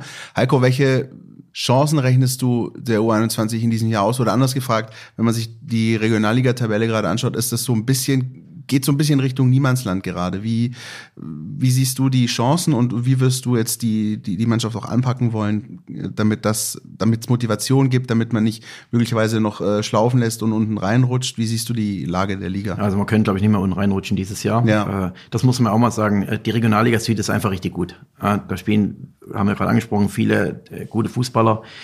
Auch ältere Fußballer, die dann vielleicht ihren, ihren letzten Jahre noch genießen. Also das sind richtig gute Kicker dabei und wir haben auch die letzten Jahre immer mal Phasen. Letztes Jahr war es ganz schlimm. Vor zwei Jahren haben wir auch mal Phase gehabt, wo wir gegen Abstieg gekämpft haben. Das war dieses Jahr eigentlich nie der Fall. Wir stehen im gesicherten Mittelfeld und ich traue der Mannschaft eigentlich noch viel zu. Ganz nach oben wird es nicht reichen, dafür haben wir einfach zu viel Rückstand. Da haben wir auch paar, ich glaube, acht Unentschieden, war Unentschieden zu viel, wo wir hätten gewinnen können. Aber da ist so viel Potenzial drin, auch mit richtig jungen Talenten, mit erfahrenen Spielern, wo ich sage, ich bin der Meinung, dass äh, irgendwo ein Platz, Platz unter den ersten fünf, ersten vier möglich ist. Und das wäre schon eine gute Leistung. Also das ist, ist echt so, dass man mit so einer jungen Mannschaft jede Woche bei einer gestandenen Regionalligamannschaft dann bestehen muss. Also ich glaube, wir werden Koblenz und das ist einfach so viel Qualität drin, werden wir besiegen, bin ich überzeugt davon und dann ähm, können wir das nächste Auswärtsspiel wieder angehen. Also ich glaube, wir werden am Ende irgendwo zwischen drei und fünf stehen. Sonntag hier auf dem Einser, oder? Glaube ich, spielt er, oder? Ja, genau. Ich bin leider nicht da, weil ich selber noch ein Testspiel habe in Würzburg mit den Mädels und äh, wie gesagt, bin aber immer im Handy dabei, mit Herzen dabei bei den Jungs und ja. Und äh, um noch mal eine Frage, was, wie kann man die Jungs begei- äh, dazu motivieren, jetzt auch noch das Beste rauszuholen? Erstens kriegen sie immer noch ein paar Euro, wenn sie, wenn sie eine Punktprämie, die ist bei weitem nicht so wie bei den Profis, äh, aber es ist trotzdem für die Jungs ein Anreiz auf der einen Seite äh, am Monatsende mit zehn Siegen noch mal ein bisschen mehr auf dem Konto zu haben. Auf der anderen Seite gibt es so viele, die sich jetzt auch beweisen müssen, die sich jetzt vielleicht im Sommer hier nicht weitergeht, die sich neu anbieten müssen für neue Vereine und jedes gute Spiel, was ich mache. Und wenn ich halt dann fünf Tore plötzlich stehen habe, dann werde ich irgendwo interessant für andere Vereine und ich glaube, jeder muss sich selber da einen Weg finden, für sich selber sich zu, zu zeigen, zu, zu präsentieren, um dann halt seinen nächsten Schritt zu machen. Und ich glaube, das ist einfach auch eine durchaus bessere Situation, als die die Mannschaft vor einem Jahr hatte, wie du es angesprochen hast. Auch na, da gab es mal eine richtige Delle, wo es mal echt auch kurzzeitig ungemütlich war im, im Tabellenkeller. Das ist dann schon besser, so wie es gerade ist. Oft genug kann ich mich noch erinnern, mit, mit Frank gesprochen, der, der, hat irgendwann auch nicht mehr gewusst, was er noch machen soll. Ja, da waren, also, da waren viele Hebel schon gezogen. Ja, Ja, wir hatten aber auch, wir hatten glaube ich auch, es lag, wahrscheinlich, wahrscheinlich liegt's an mir, da hatten wir auch zwölf verletzte Spieler, wir sind teilweise. Hast du umgedreht? Ja, ja. oder? Januar, Februar, März haben wir mit acht Mann trainiert. Also Ja, was ja. willst du denn für, für, für Trainingsqualität reinbringen? Mit acht Spielern in der Vorbereitung, die ganze Vorbereitung. Die äh, U19 hatte ihr eigenes Ding noch, das ist normal, die haben ja auch um Meisterschaft gespielt und äh, von oben äh, kamen zwar immer Spieler zu den, zu den Spielen, aber Training war, und, und dann kommst du in so eine, in so eine, in so eine Phase rein, wo eigentlich du verlierst und verlierst und, gibst alles und ja, wir haben zum Glück dann hingebekommen. Ähm, aber dieses Jahr sieht's da schon anders aus. So ein bisschen, äh, ja, U19 müssen wir natürlich auch streifen. Ja, die haben am Wochenende in Frankfurt verloren mit 1 zu 3 und haben jetzt noch ein letztes Heimspiel vor der Brust zum quasi Saisonabschluss, denn die spielen ja auch ähm, anders als in den Jahren sonst eine Staffel, wo quasi nur einmal gegen jeden gespielt wird. Du hast also 17 Spiele, 18 Mannschaften in der Liga. Und ähm, Reutling ist der Gegner jetzt am Freitagabend hier, 18.30 was ein bisschen bitter ist, wenn man auf die Tabelle schaut, das habe ich aber erst entdeckt in der Sendungsvorbereitung. Ey, der KSC ist Erster. ey. Ja, ich glaube, ich weiß nicht, was ihnen mehr, mehr weh tut, der Mannschaft von Nico Willig. Nur ins vordere Drittel noch kommen zu können mit einem Sieg. Dann ist im vorderen Tabellendrittel, ich glaube, das ist auch das Ziel. Oder ob der KSC gute Chancen hat, Meister zu werden. Die sind am Wochenende auf eins gesprungen. Ja, und äh, das ist natürlich irgendwo bitter. Wobei vielleicht so bitter es aus VfB-Sicht ist, ist es vielleicht auch immer noch gar nicht so schlecht, weil es ja zeigt, auch die Traditionsvereine leben noch. Ja? Du hast nicht nur diese Hoffenheims und sonstige, sondern du hast wirklich auch so, solche Mannschaften, die es wieder nach oben schaffen. Also ich weiß noch nicht, wo, wo, wo Karlsruhe liegt, aber ich äh, weiß, dass die immer sehr guten äh, Fußball spielen im Jugendbereich, dass sie eine sehr gute Ausbildung haben und dass da immer wieder richtig gute Talente äh, rauskommen. Also die machen einen richtig guten Job und haben halt auch immer ein Jahr dabei, wo sie vielleicht ganz oben mit dran riechen können. wir haben dieses Jahr mal ein Jahr gehabt, wo wir vielleicht auch das eine oder andere Problem hatten mit Verletzungen, auch Abgaben nach, nach unten, nach oben. Von da, ähm, alle Spiele ich gesehen habe, aber wenn man dann das letzte Spiel gegen Nürnberg sieht, davor, wo sie 3-1 gewonnen haben, es gibt richtig, richtig gute Spiele. Die Jungs kriegen sie im Moment wahrscheinlich nicht drauf, das kontinuierlich äh, hinzubekommen, um jede Woche zu gewinnen.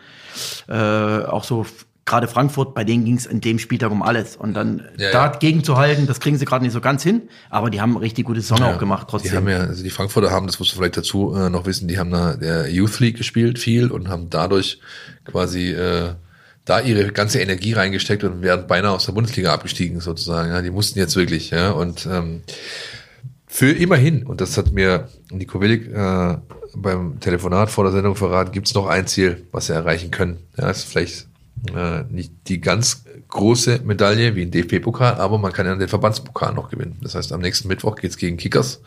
Halbfinale Stadtderby. Abends 18 Uhr, glaube ich, auf dem Kunstrasenplatz der Bezirkssportanlage Waldau. Übrigens der gleiche Platz, wo der Meißel jeden Donnerstag seine Knochen meißelt, hier mit den alten Herren von, von der Eintracht. Ja. Kennst du doch wie deine Den- Den Westentasche. Platz kenne ich wie meine Westentasche. Ja. ist ein richtig stumpfer, bockelharter Kunstrasen. Das wird kein Spaß. Ja. Dann haben wir noch die U17, die mal wieder ein paar Tore geschossen hat. Neun, diesmal gegen den 1. FC Saarbrücken. Auch da besteht noch eine, eine Restchance. Ne? Da kann- bra- braucht Schützenhilfe, aber da ist was drin. Sie könnten quasi, wenn Hoffenheim jetzt äh, die Nerven flattern am Wochenende, durch den Sieg in Augsburg können sie auf eins springen. Aber da muss schon viel zusammenpassen. Ich glaube, die spielen gegen Freiburg, hä? Hoffenheim.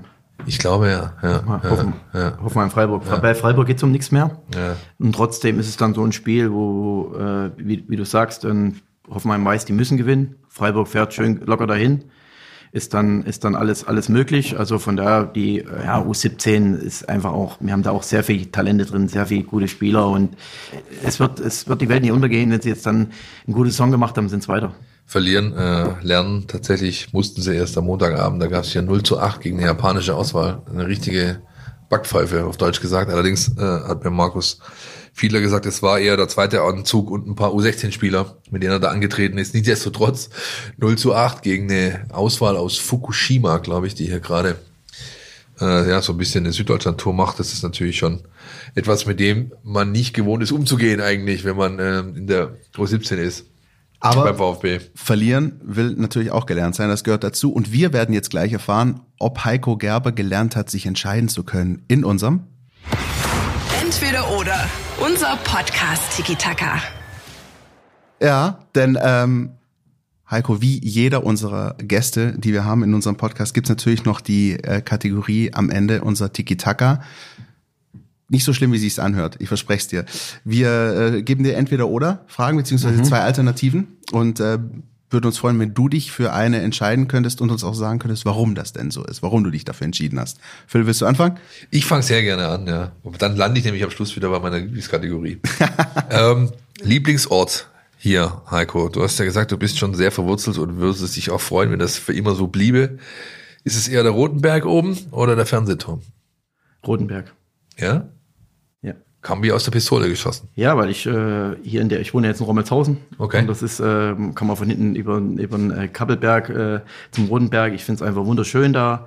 Äh, der Ausblick und auch die Weinberge. Man kann echt schön spazieren gehen am Wochenende und ab und zu findet man vielleicht auch mal eine Gaststätte, die ein Bier hat. Äh, das ist von daher, also ich finde es einfach schön.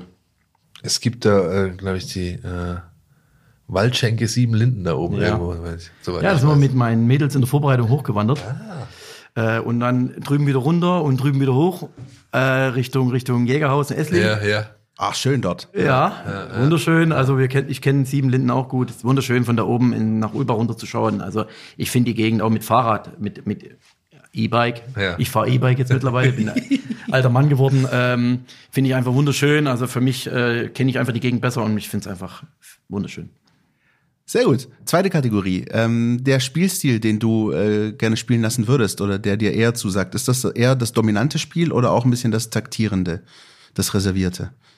Mir eher dominant. Also wir, wollen, was ich jetzt auch bei den Mädels reingebracht habe, wir wollen die ganze Zeit Druck auf den Gegner aus, ausüben. Äh, nicht mit Ball, sondern auch gegen den Ball, äh, Angriffspressing spielen. Ähm, mir, mir gefällt es einfach, aber natürlich muss man auch, äh, wenn man den Ball gewinnt, natürlich dann auch irgendwo eine Ballzirkulation hinbekommen, dominant mit dem Ball agieren, aber wir wollen nicht äh, reagieren, wir wollen die ganze Zeit agieren. Und das, die, Mann, die Mannschaft hat so viel Power mittlerweile, dass sie das auch kann. Und das ist so meine, meine Art, Fußball zu spielen. Und äh, ich sehe es meistens auch, aber es gibt auch Phasen, wo es, wo es noch nicht so läuft. Letzte äh, Kategorie, immer die Kategorie Kulinarik. Ich mag sie. Es geht diesmal nicht um Essen, sondern um Drinks. Bier im Festzelt oder Weinchen am Eckensee? Bier im Festzelt. Ja?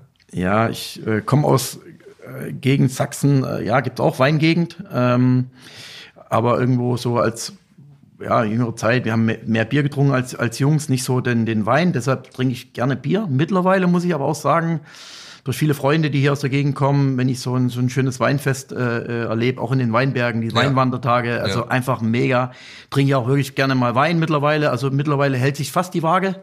Wenn ich die Wahl hätte, auf was ich verzichten müsste, würde ich vielleicht eher auf Wein verzichten, weil ich denke, so ein schönes Bierchen, das ist schon mal zwischendurch. Ich trinke ja meist nur eins, also von daher passt das. Na, ich sehe schon, der junge Mann das ist, ist doch klar. mehr als nur verwurzelt hier in der Region. Das war's schon, war nicht so schlimm, oder jetzt die Kategorie? Nee, war gut. Ja, sehr gut. Also dann freuen wir uns und natürlich auch, dass du die Zeit genommen hast, äh, mit uns zu quatschen. Gerne wieder.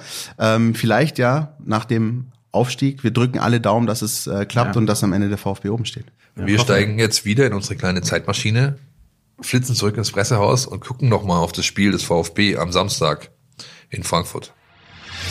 Swoosh, da sind wir wieder. Kannst dich erinnern, Christian, diese Filme mit Bud Spencer und Terence Hill, wo die in so ein, äh, auf Miami in so ein Boot gehen, in, in, in, in, in den Burgerladen, in den Toilette, nee, im Burgerladen gehen sie in eine Toilette rein und kommen auf irgendein so Boot von so einem größenwahnsinnigen Typ wieder raus, der die Weltherrschaft übernehmen will. Ganz so ist es jetzt bei uns nicht gelaufen, aber ähnlich. Du, als jemand, der jeden Feiertag dazu nutzt, äh, Kabel 1 äh, zu bingen von morgens bis abends. Weiß ich, wovon du redest. Ich habe auch noch so ein bisschen gedacht an die Zauberkugel bei Mareike Amado in der Mini-Playback-Show. Ich weiß nicht, ob ich da. Das war Nein, so das war nie meins. Nein, ja, okay. Nein. Was aber meins ist, Christian, ist das Frankfurter Waldstadion. Ja, Oder generell Frankfurt, generell diese Mannschaft, dieser Verein, dieses ganze Duell mit seiner Historie gegen den VfB auch. Für mich ich habe das schon ganz oft gesagt. Ich sage es eigentlich jedes Mal, wenn wir gegen Frankfurt äh, antreten, dann am Wochenende. Wir, sage ich schon. Ähm, das ist ein Highlight für mich, ein absolutes Highlight.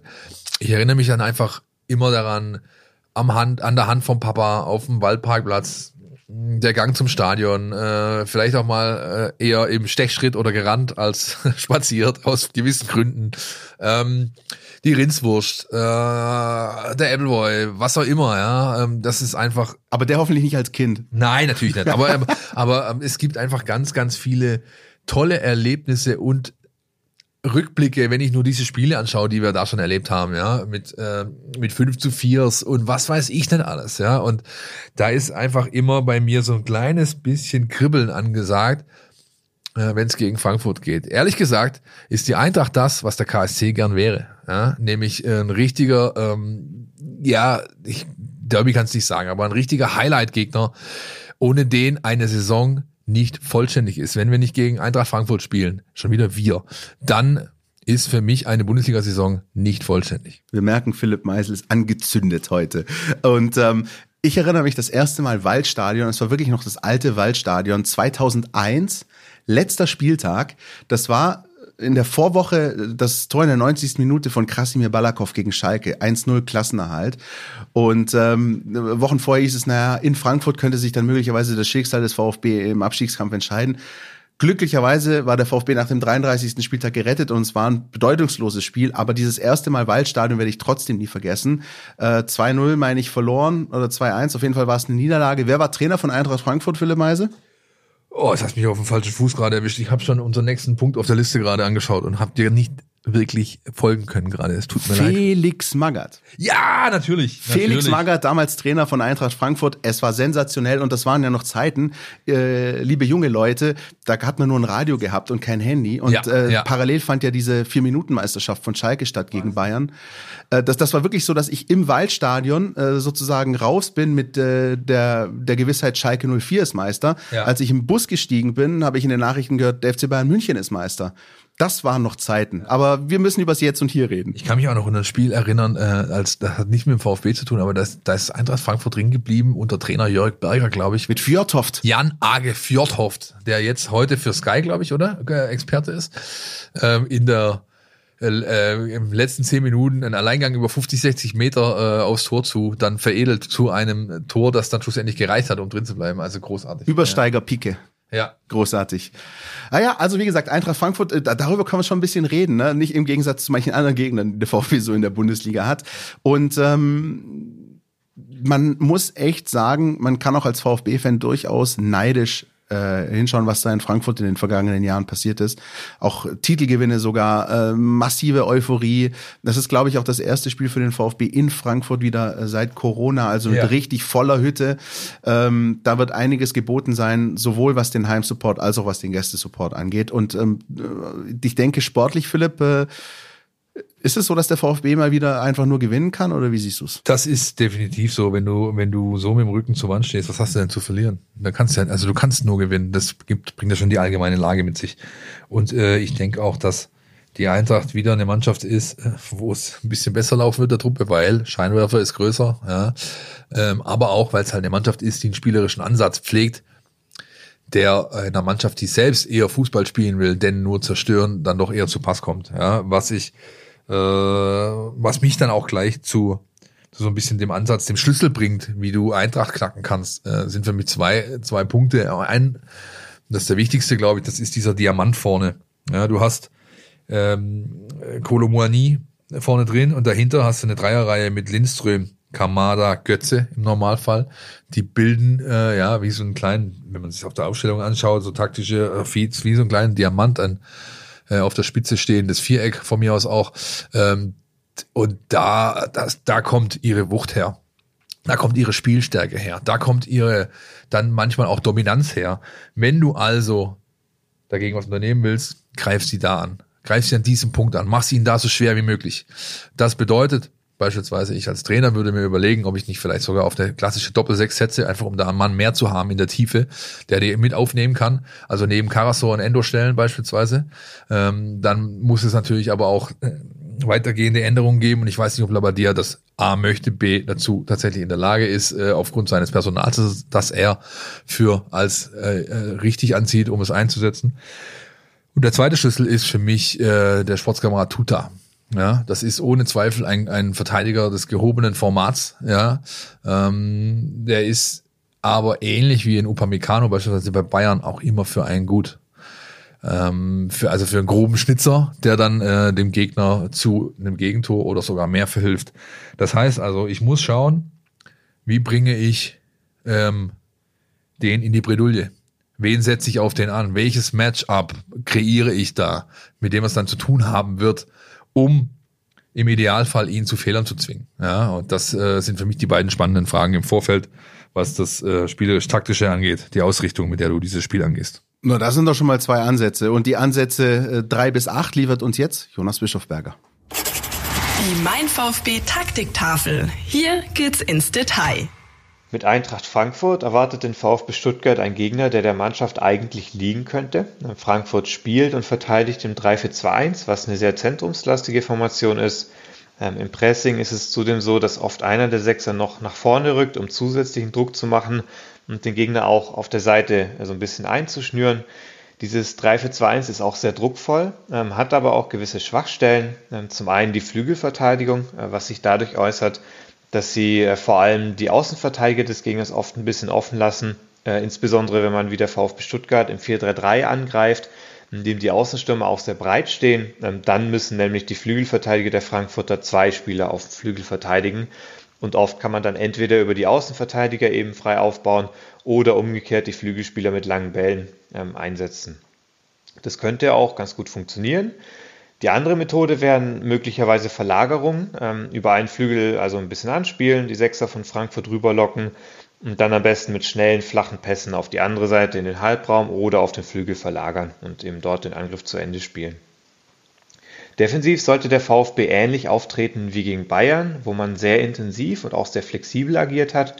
Und Frankfurt ist von der Offensividee her auch gar nicht so unähnlich wie Bayern. Sie sind zwar im Spielaufbau wesentlich schwächer, das heißt, da könnten auch mehr Ballgewinne für den VfB drin sein. Sie haben aber schon ganz vorne sehr, sehr hohe Qualität mit Kolumani natürlich vor allem, aber auch Lindström, Kamada und Götze. Und sie schieben auch äh, viele Spieler in die letzte Linie, die sie dann sehr direkt anspielen, um möglichst häufig und unmittelbar diese Qualität gegen die Verteidiger des Gegners ins Spiel zu bringen.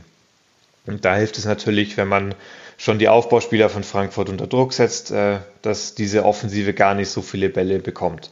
Und trotzdem wird es natürlich Momente geben, wo Frankfurt die Defensive des VfB beschäftigen wird, wo man ähm, die 1 gegen 1 Situation gewinnen muss, Flanken verteidigen muss und einfach mit möglichst wenig Fehlern ähm, agieren muss, was dann natürlich immer äh, eine Gefahr in sich trägt, ähm, auch wenn Frankfurt eben systematisch nach einem Gegner aussieht, der dem VfB ganz gut liegen müsste.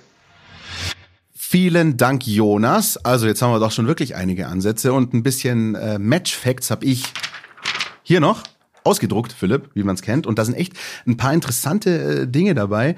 Ähm, zum einen, äh, schönes Jubiläum, hundertstes Duell in der Bundesliga zwischen dem VfB und Eintracht. Also auch das noch feierlicher Anlass. Aber, und jetzt kommen die äh, wirklich interessanten äh, Fakten. Ähm, Frankfurt hat nur zwei seiner vergangenen sieben Bundesligaspiele gewonnen. Also die Formkurve in der Bundesliga ist nicht so konstant, wie man es eigentlich äh, denken würde. Äh, drei Remis, zwei Niederlagen gab es in diesen vergangenen sieben Spielen. Aber, um gleich mal Wasser in den Wein zu gießen, zuletzt zu Hause die Eintracht mit vier Siegen und zwar auch noch ohne Gegentor. Das ist 3-0 gegen Schalke, 3-0 gegen Hertha, 2-0 gegen Bremen. Und wir merken, das sind alles auch so äh, Gegner aus diesen unteren Tabellenregionen, wo man dann sagt, naja, als Champions League-Mannschaft äh, musst du das eigentlich gewinnen. Und das machen die Frankfurter einfach in den vergangenen Wochen mit wahnsinniger Konstanz. Ähm, das ist schon sehr beeindruckend. Ja, da wird's ja mal Zeit, dass ein Kellerkind kommt und diese Serie beendet, oder? Ja, das ist wohl wahr. Auch wenn wir natürlich alle um die Auswärtsschwäche äh, des VfB wissen. Äh, sieben der letzten acht Spiele auswärts verloren, einziger Punktgewinn, 2-2 in Sinsheim. Da erinnern sich auch viele dran, kurz vorm Dreier. Naja, dazu kommt, dass äh, der VfB äh, in den vergangenen Jahren Lieblingsgegner äh, von Eintracht Frankfurt geworden ist. Seit fünf Jahren ist die SGE ungeschlagen gegen den VfB. Aber jetzt, Philipp, jetzt kommt der letzte Fakt, der allen VfB-Fans und allen, die den VfB beobachten und allen, die nach Frankfurt reisen und dir und mir Hoffnung bereitet. Denn, Achtung, festhalten. Der Hesse Labadia ist in Frankfurt noch ungeschlagen als Trainer. Bäm. Bam, würde ich mal sagen. Also wenn ja. das keine Voraussetzung ist, äh, tatsächlich, Bruno Labbadia hat als Trainer noch nie in Frankfurt verloren. Das ist doch schon mal was. Und er hat natürlich auch eine, sag ich mal, äh, für ihn ist dieses Spiel, glaube ich, so ein natürlicher Derby-Charakter. Er ist ja ähm, in Schneppenheim, nee, Schneppenhausen geboren, ähm, äh, später in Weiterstadt aufgezogen. Weiterstadt gehört, glaube ich, entweder schon zu Darmstadt oder ist ein Ort ganz in der Nähe. Beim SV Darmstadt von 98. Bei den Lilien hat er seine ersten Spiele gemacht, ist Profi geworden. Und da ist natürlich immer Feuer drin in den Partien gegen die Großkopfenden vom Riederwald, gegen die Frankfurter Adler. Insofern gilt das wohl für ihn heute noch, denn so, nur so ist eigentlich diese statistische Petitesse zu erklären, Christian. Oder wie du sie gerne sagen würdest, ein Bon mot. Ja, richtig. Ja, äh, dann hätten wir noch unsere Player to watch, wobei heute ein bisschen Player in Anführungsstrichen. Äh, Philipp, du hast äh, Herrn Lindström ausgesucht. Weil er einfach ein richtig geiler Kicker ist. Ich, also wenn ich mir von den Eintracht-Jungs einen wünschen dürfte, den ich gerne in einem Kader sehe, der hier im Brustring äh, vor sich hin äh, wurstelt, dann ist es Lindström.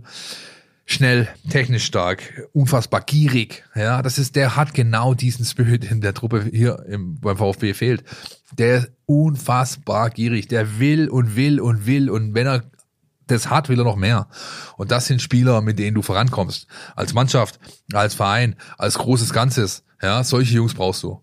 Und nicht äh, solche, die von sich meinen, sie wären schon solche Jungs.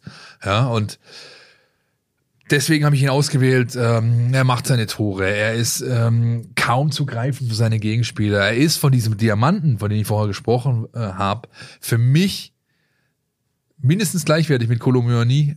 Äh, ich würde ihn sogar noch einen Tick besser sehen. Äh, also der wichtigste in diesem Viererpack. Wenn du den rausnehmen kannst, hast du schon mal einen großen, großen Schritt geschafft. Völlig richtig, sehe ich auch so. Ähm, auch so ein bisschen eine Art unbesungener Held bei der Eintracht. Also viele reden immer über die anderen, über Lindström wird wenig gesprochen. Und genauso geht's mir mit meinem, deswegen in Anführungsstrichen Player to watch, wenn es um Eintracht Frankfurt geht. Ich könnte vier, fünf, sechs, sieben Spieler wahrscheinlich raussuchen, über die es ähm, zu sprechen wert wäre. Aber ich habe Oliver Glasner genommen, den Trainer, ausnahmsweise, weil ich finde, er ist wirklich der komplette unsung Hero ein bisschen. Also wenn man sich das anschaut, was die Eintracht in den vergangenen Jahren geleistet hat, auch auf internationalem Parkett, ähm, was für eine Mentalität da entwickelt wurde, was für ein, was für ein, was für eine Wucht dieser Verein, die er sowieso schon qua Historie hat, aber was für eine Wucht er nochmal oben drauf gelegt hat, dann hat das in meinen Augen auch viel mit äh, dem Trainer zu tun, das äh, absolute Mastermind äh, dieser Eintracht-Mannschaft. Und ich finde, Oliver Glasner ist auch so, er ist auch nicht oft so der Lautsprecher, ne, wie andere Trainer. Ne? Er ist, er ist äh, nicht einer, der irgendwie viel quasselt wie Nagelsmann. Er ist keiner, der irgendwie ständig rumhampelt wie äh, Christian Streich. Äh, aber er macht einfach sein Ding. Und ich finde wahnsinnig äh, angenehm, wie er auch nach den Spielen äh, sich äußert. Die gewinnen mal eben in Barcelona und er steht da und analysiert das Spiel ganz nüchtern. Der holt sie dann auch wieder zurück auf den Boden der Tatsachen, wenn sie mal drohen abzuheben. Ganz, ganz spannender Trainer für mich. Und der einzige, wenn man einen kurzen Rückblick wagt, der aus dieser äh, famosen äh, Trainerrochade damals mit äh, Hütter und Rose äh, erfolgreich sozusagen herausgegangen ist, als er danach von Wolfsburg eben nach Frankfurt gewechselt ist. Und die Älteren werden sich erinnern, es gab mal eine Zeit, da war Oliver Glasner sogar auf dem Zettel der VfB-Verantwortlichen, äh, als er noch in Österreich tätig war. Richtig, ähm, da war er Trainer beim LASK, ja, ja genau. dem Linzer Athletik Sportclub. Ähm, mein äh, so Guilty Pleasure Verein von Österreich eigentlich, so möchte.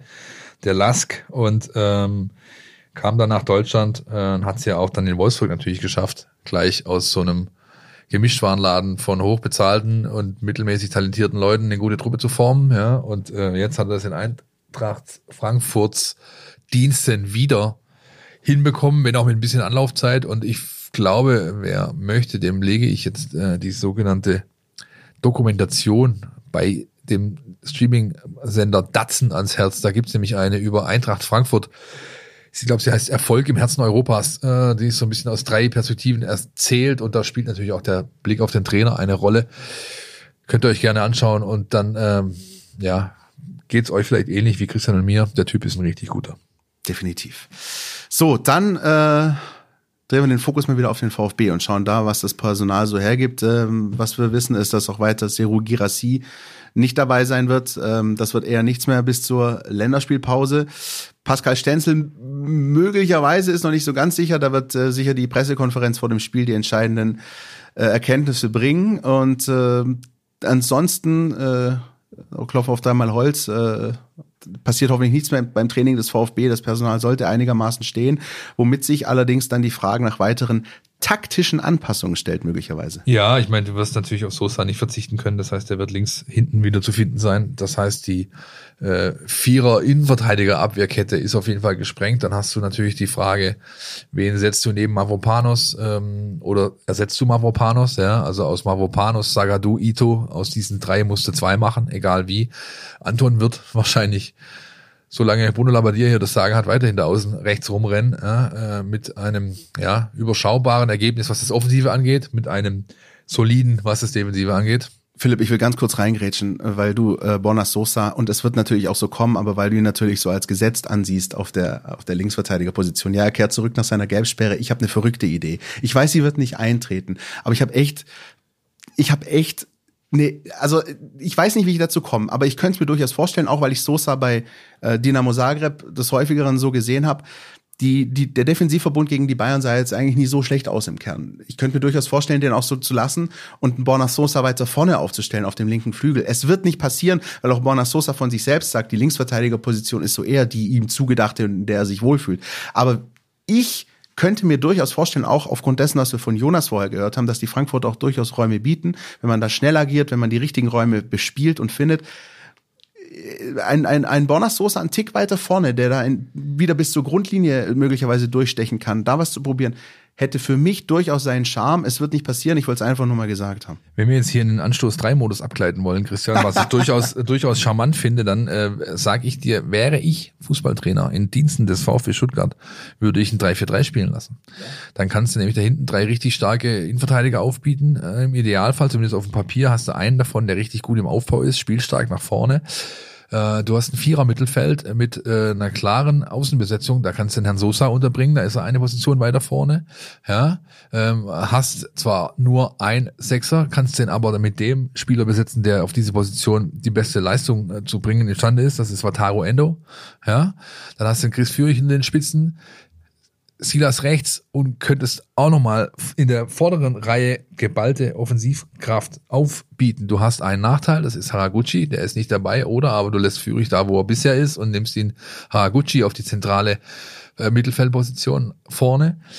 Aber das Leben ist kein Schlotzer und auch kein Wunschkonzert und wahrscheinlich wird jeder, der ein bisschen tiefer gehend spieltaktisch analysiert, meine Wunschvorstellung gerade in der Luft zerreißen, ja, vor seinem Endgerät, mit dem er uns hört es ist, wie es ist. Labadia wird auf Viererkette gehen, weil er das einfach, das ist sein Stil, ja, und auch das 4-3-3 grundsätzlich, wenn auch vielleicht in seiner taktischen, in seinem taktischen Ansatz immer wieder anders ausgelegt wird, dabei behalten. Insofern brauchen wir darüber leider nicht weiter reden. Genauso wenig wie wir wahrscheinlich darüber reden können, dass, solange Sergio Girassi verletzt fehlt, Silas Katompa den zentralen Stürmer in der Dreierreihe vorne gibt, ob das jetzt seine passende oder für ihn passende Position ist oder nicht diskutieren wir gleich, hören aber zuerst an der Stelle auch nochmal Bruno Labbadia.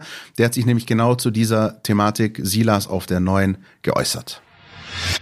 Das ist immer eine Frage der Alternativen äh, und ähm, ja, das werden wir immer wieder von Spiel zu Spiel schauen, weil ähm, wir gehen nicht davon aus, dass äh, Gerasi jetzt in den nächsten zwei Spielen schon wieder dabei ist. Und deswegen, äh, und ich glaube, ähm, das ist halt einfach nicht einfach, einen Mittelstürmer zu ersetzen von der Klasse von Girasi.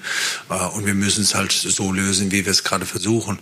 Ähm, und bis jetzt war es so gewesen, dass äh, Silas sich am meisten angeboten hat. Äh, und wir auch mit dem Tempo von ihm, was er leider nicht ganz so einbringt, wie wir es uns gerne wünschen. Ähm, ich glaube aber, dass es mal unabhängig von der, von der Position ist, weil das auf Außen bis jetzt auch noch nicht so ganz umgesetzt hat, wie wir es gerne sehen wollten und wie man es auch schon beim VfB gesehen hat. Ähm, das ist sicherlich für uns auch äh, ein Problem, dass, dass da noch zu wenig kommt. Ähm, aber wir, wir arbeiten mit ihm und, und wir brauchen seine, seine Dynamik. Äh, und deswegen müssen wir erstmal abwarten, was jetzt für nächste Woche ansteht. Ja, also wir hören schon so ein bisschen raus, ne? Ganz happy ist er nicht. Auf der anderen Seite ist offenbar Silas momentan die einzige wirkliche realistische Option auf der Position, sagt auch einiges momentan dann über Pfeiffer und Castanaras aus. Und ähm, ja, der, das wird auch wieder so sein. Wir werden äh, Sosa auf der Linksverteidiger sehen und wir werden äh, Silas auf der Neuen sehen. Ich denke, da muss man kein großer äh, Sportastrologe sein. ich kenne ja Leute, die hätten beinahe einen Zehner draufgesetzt auf das, was der Kollege vorher gesagt hat für das Spiel gegen äh, Bayern München.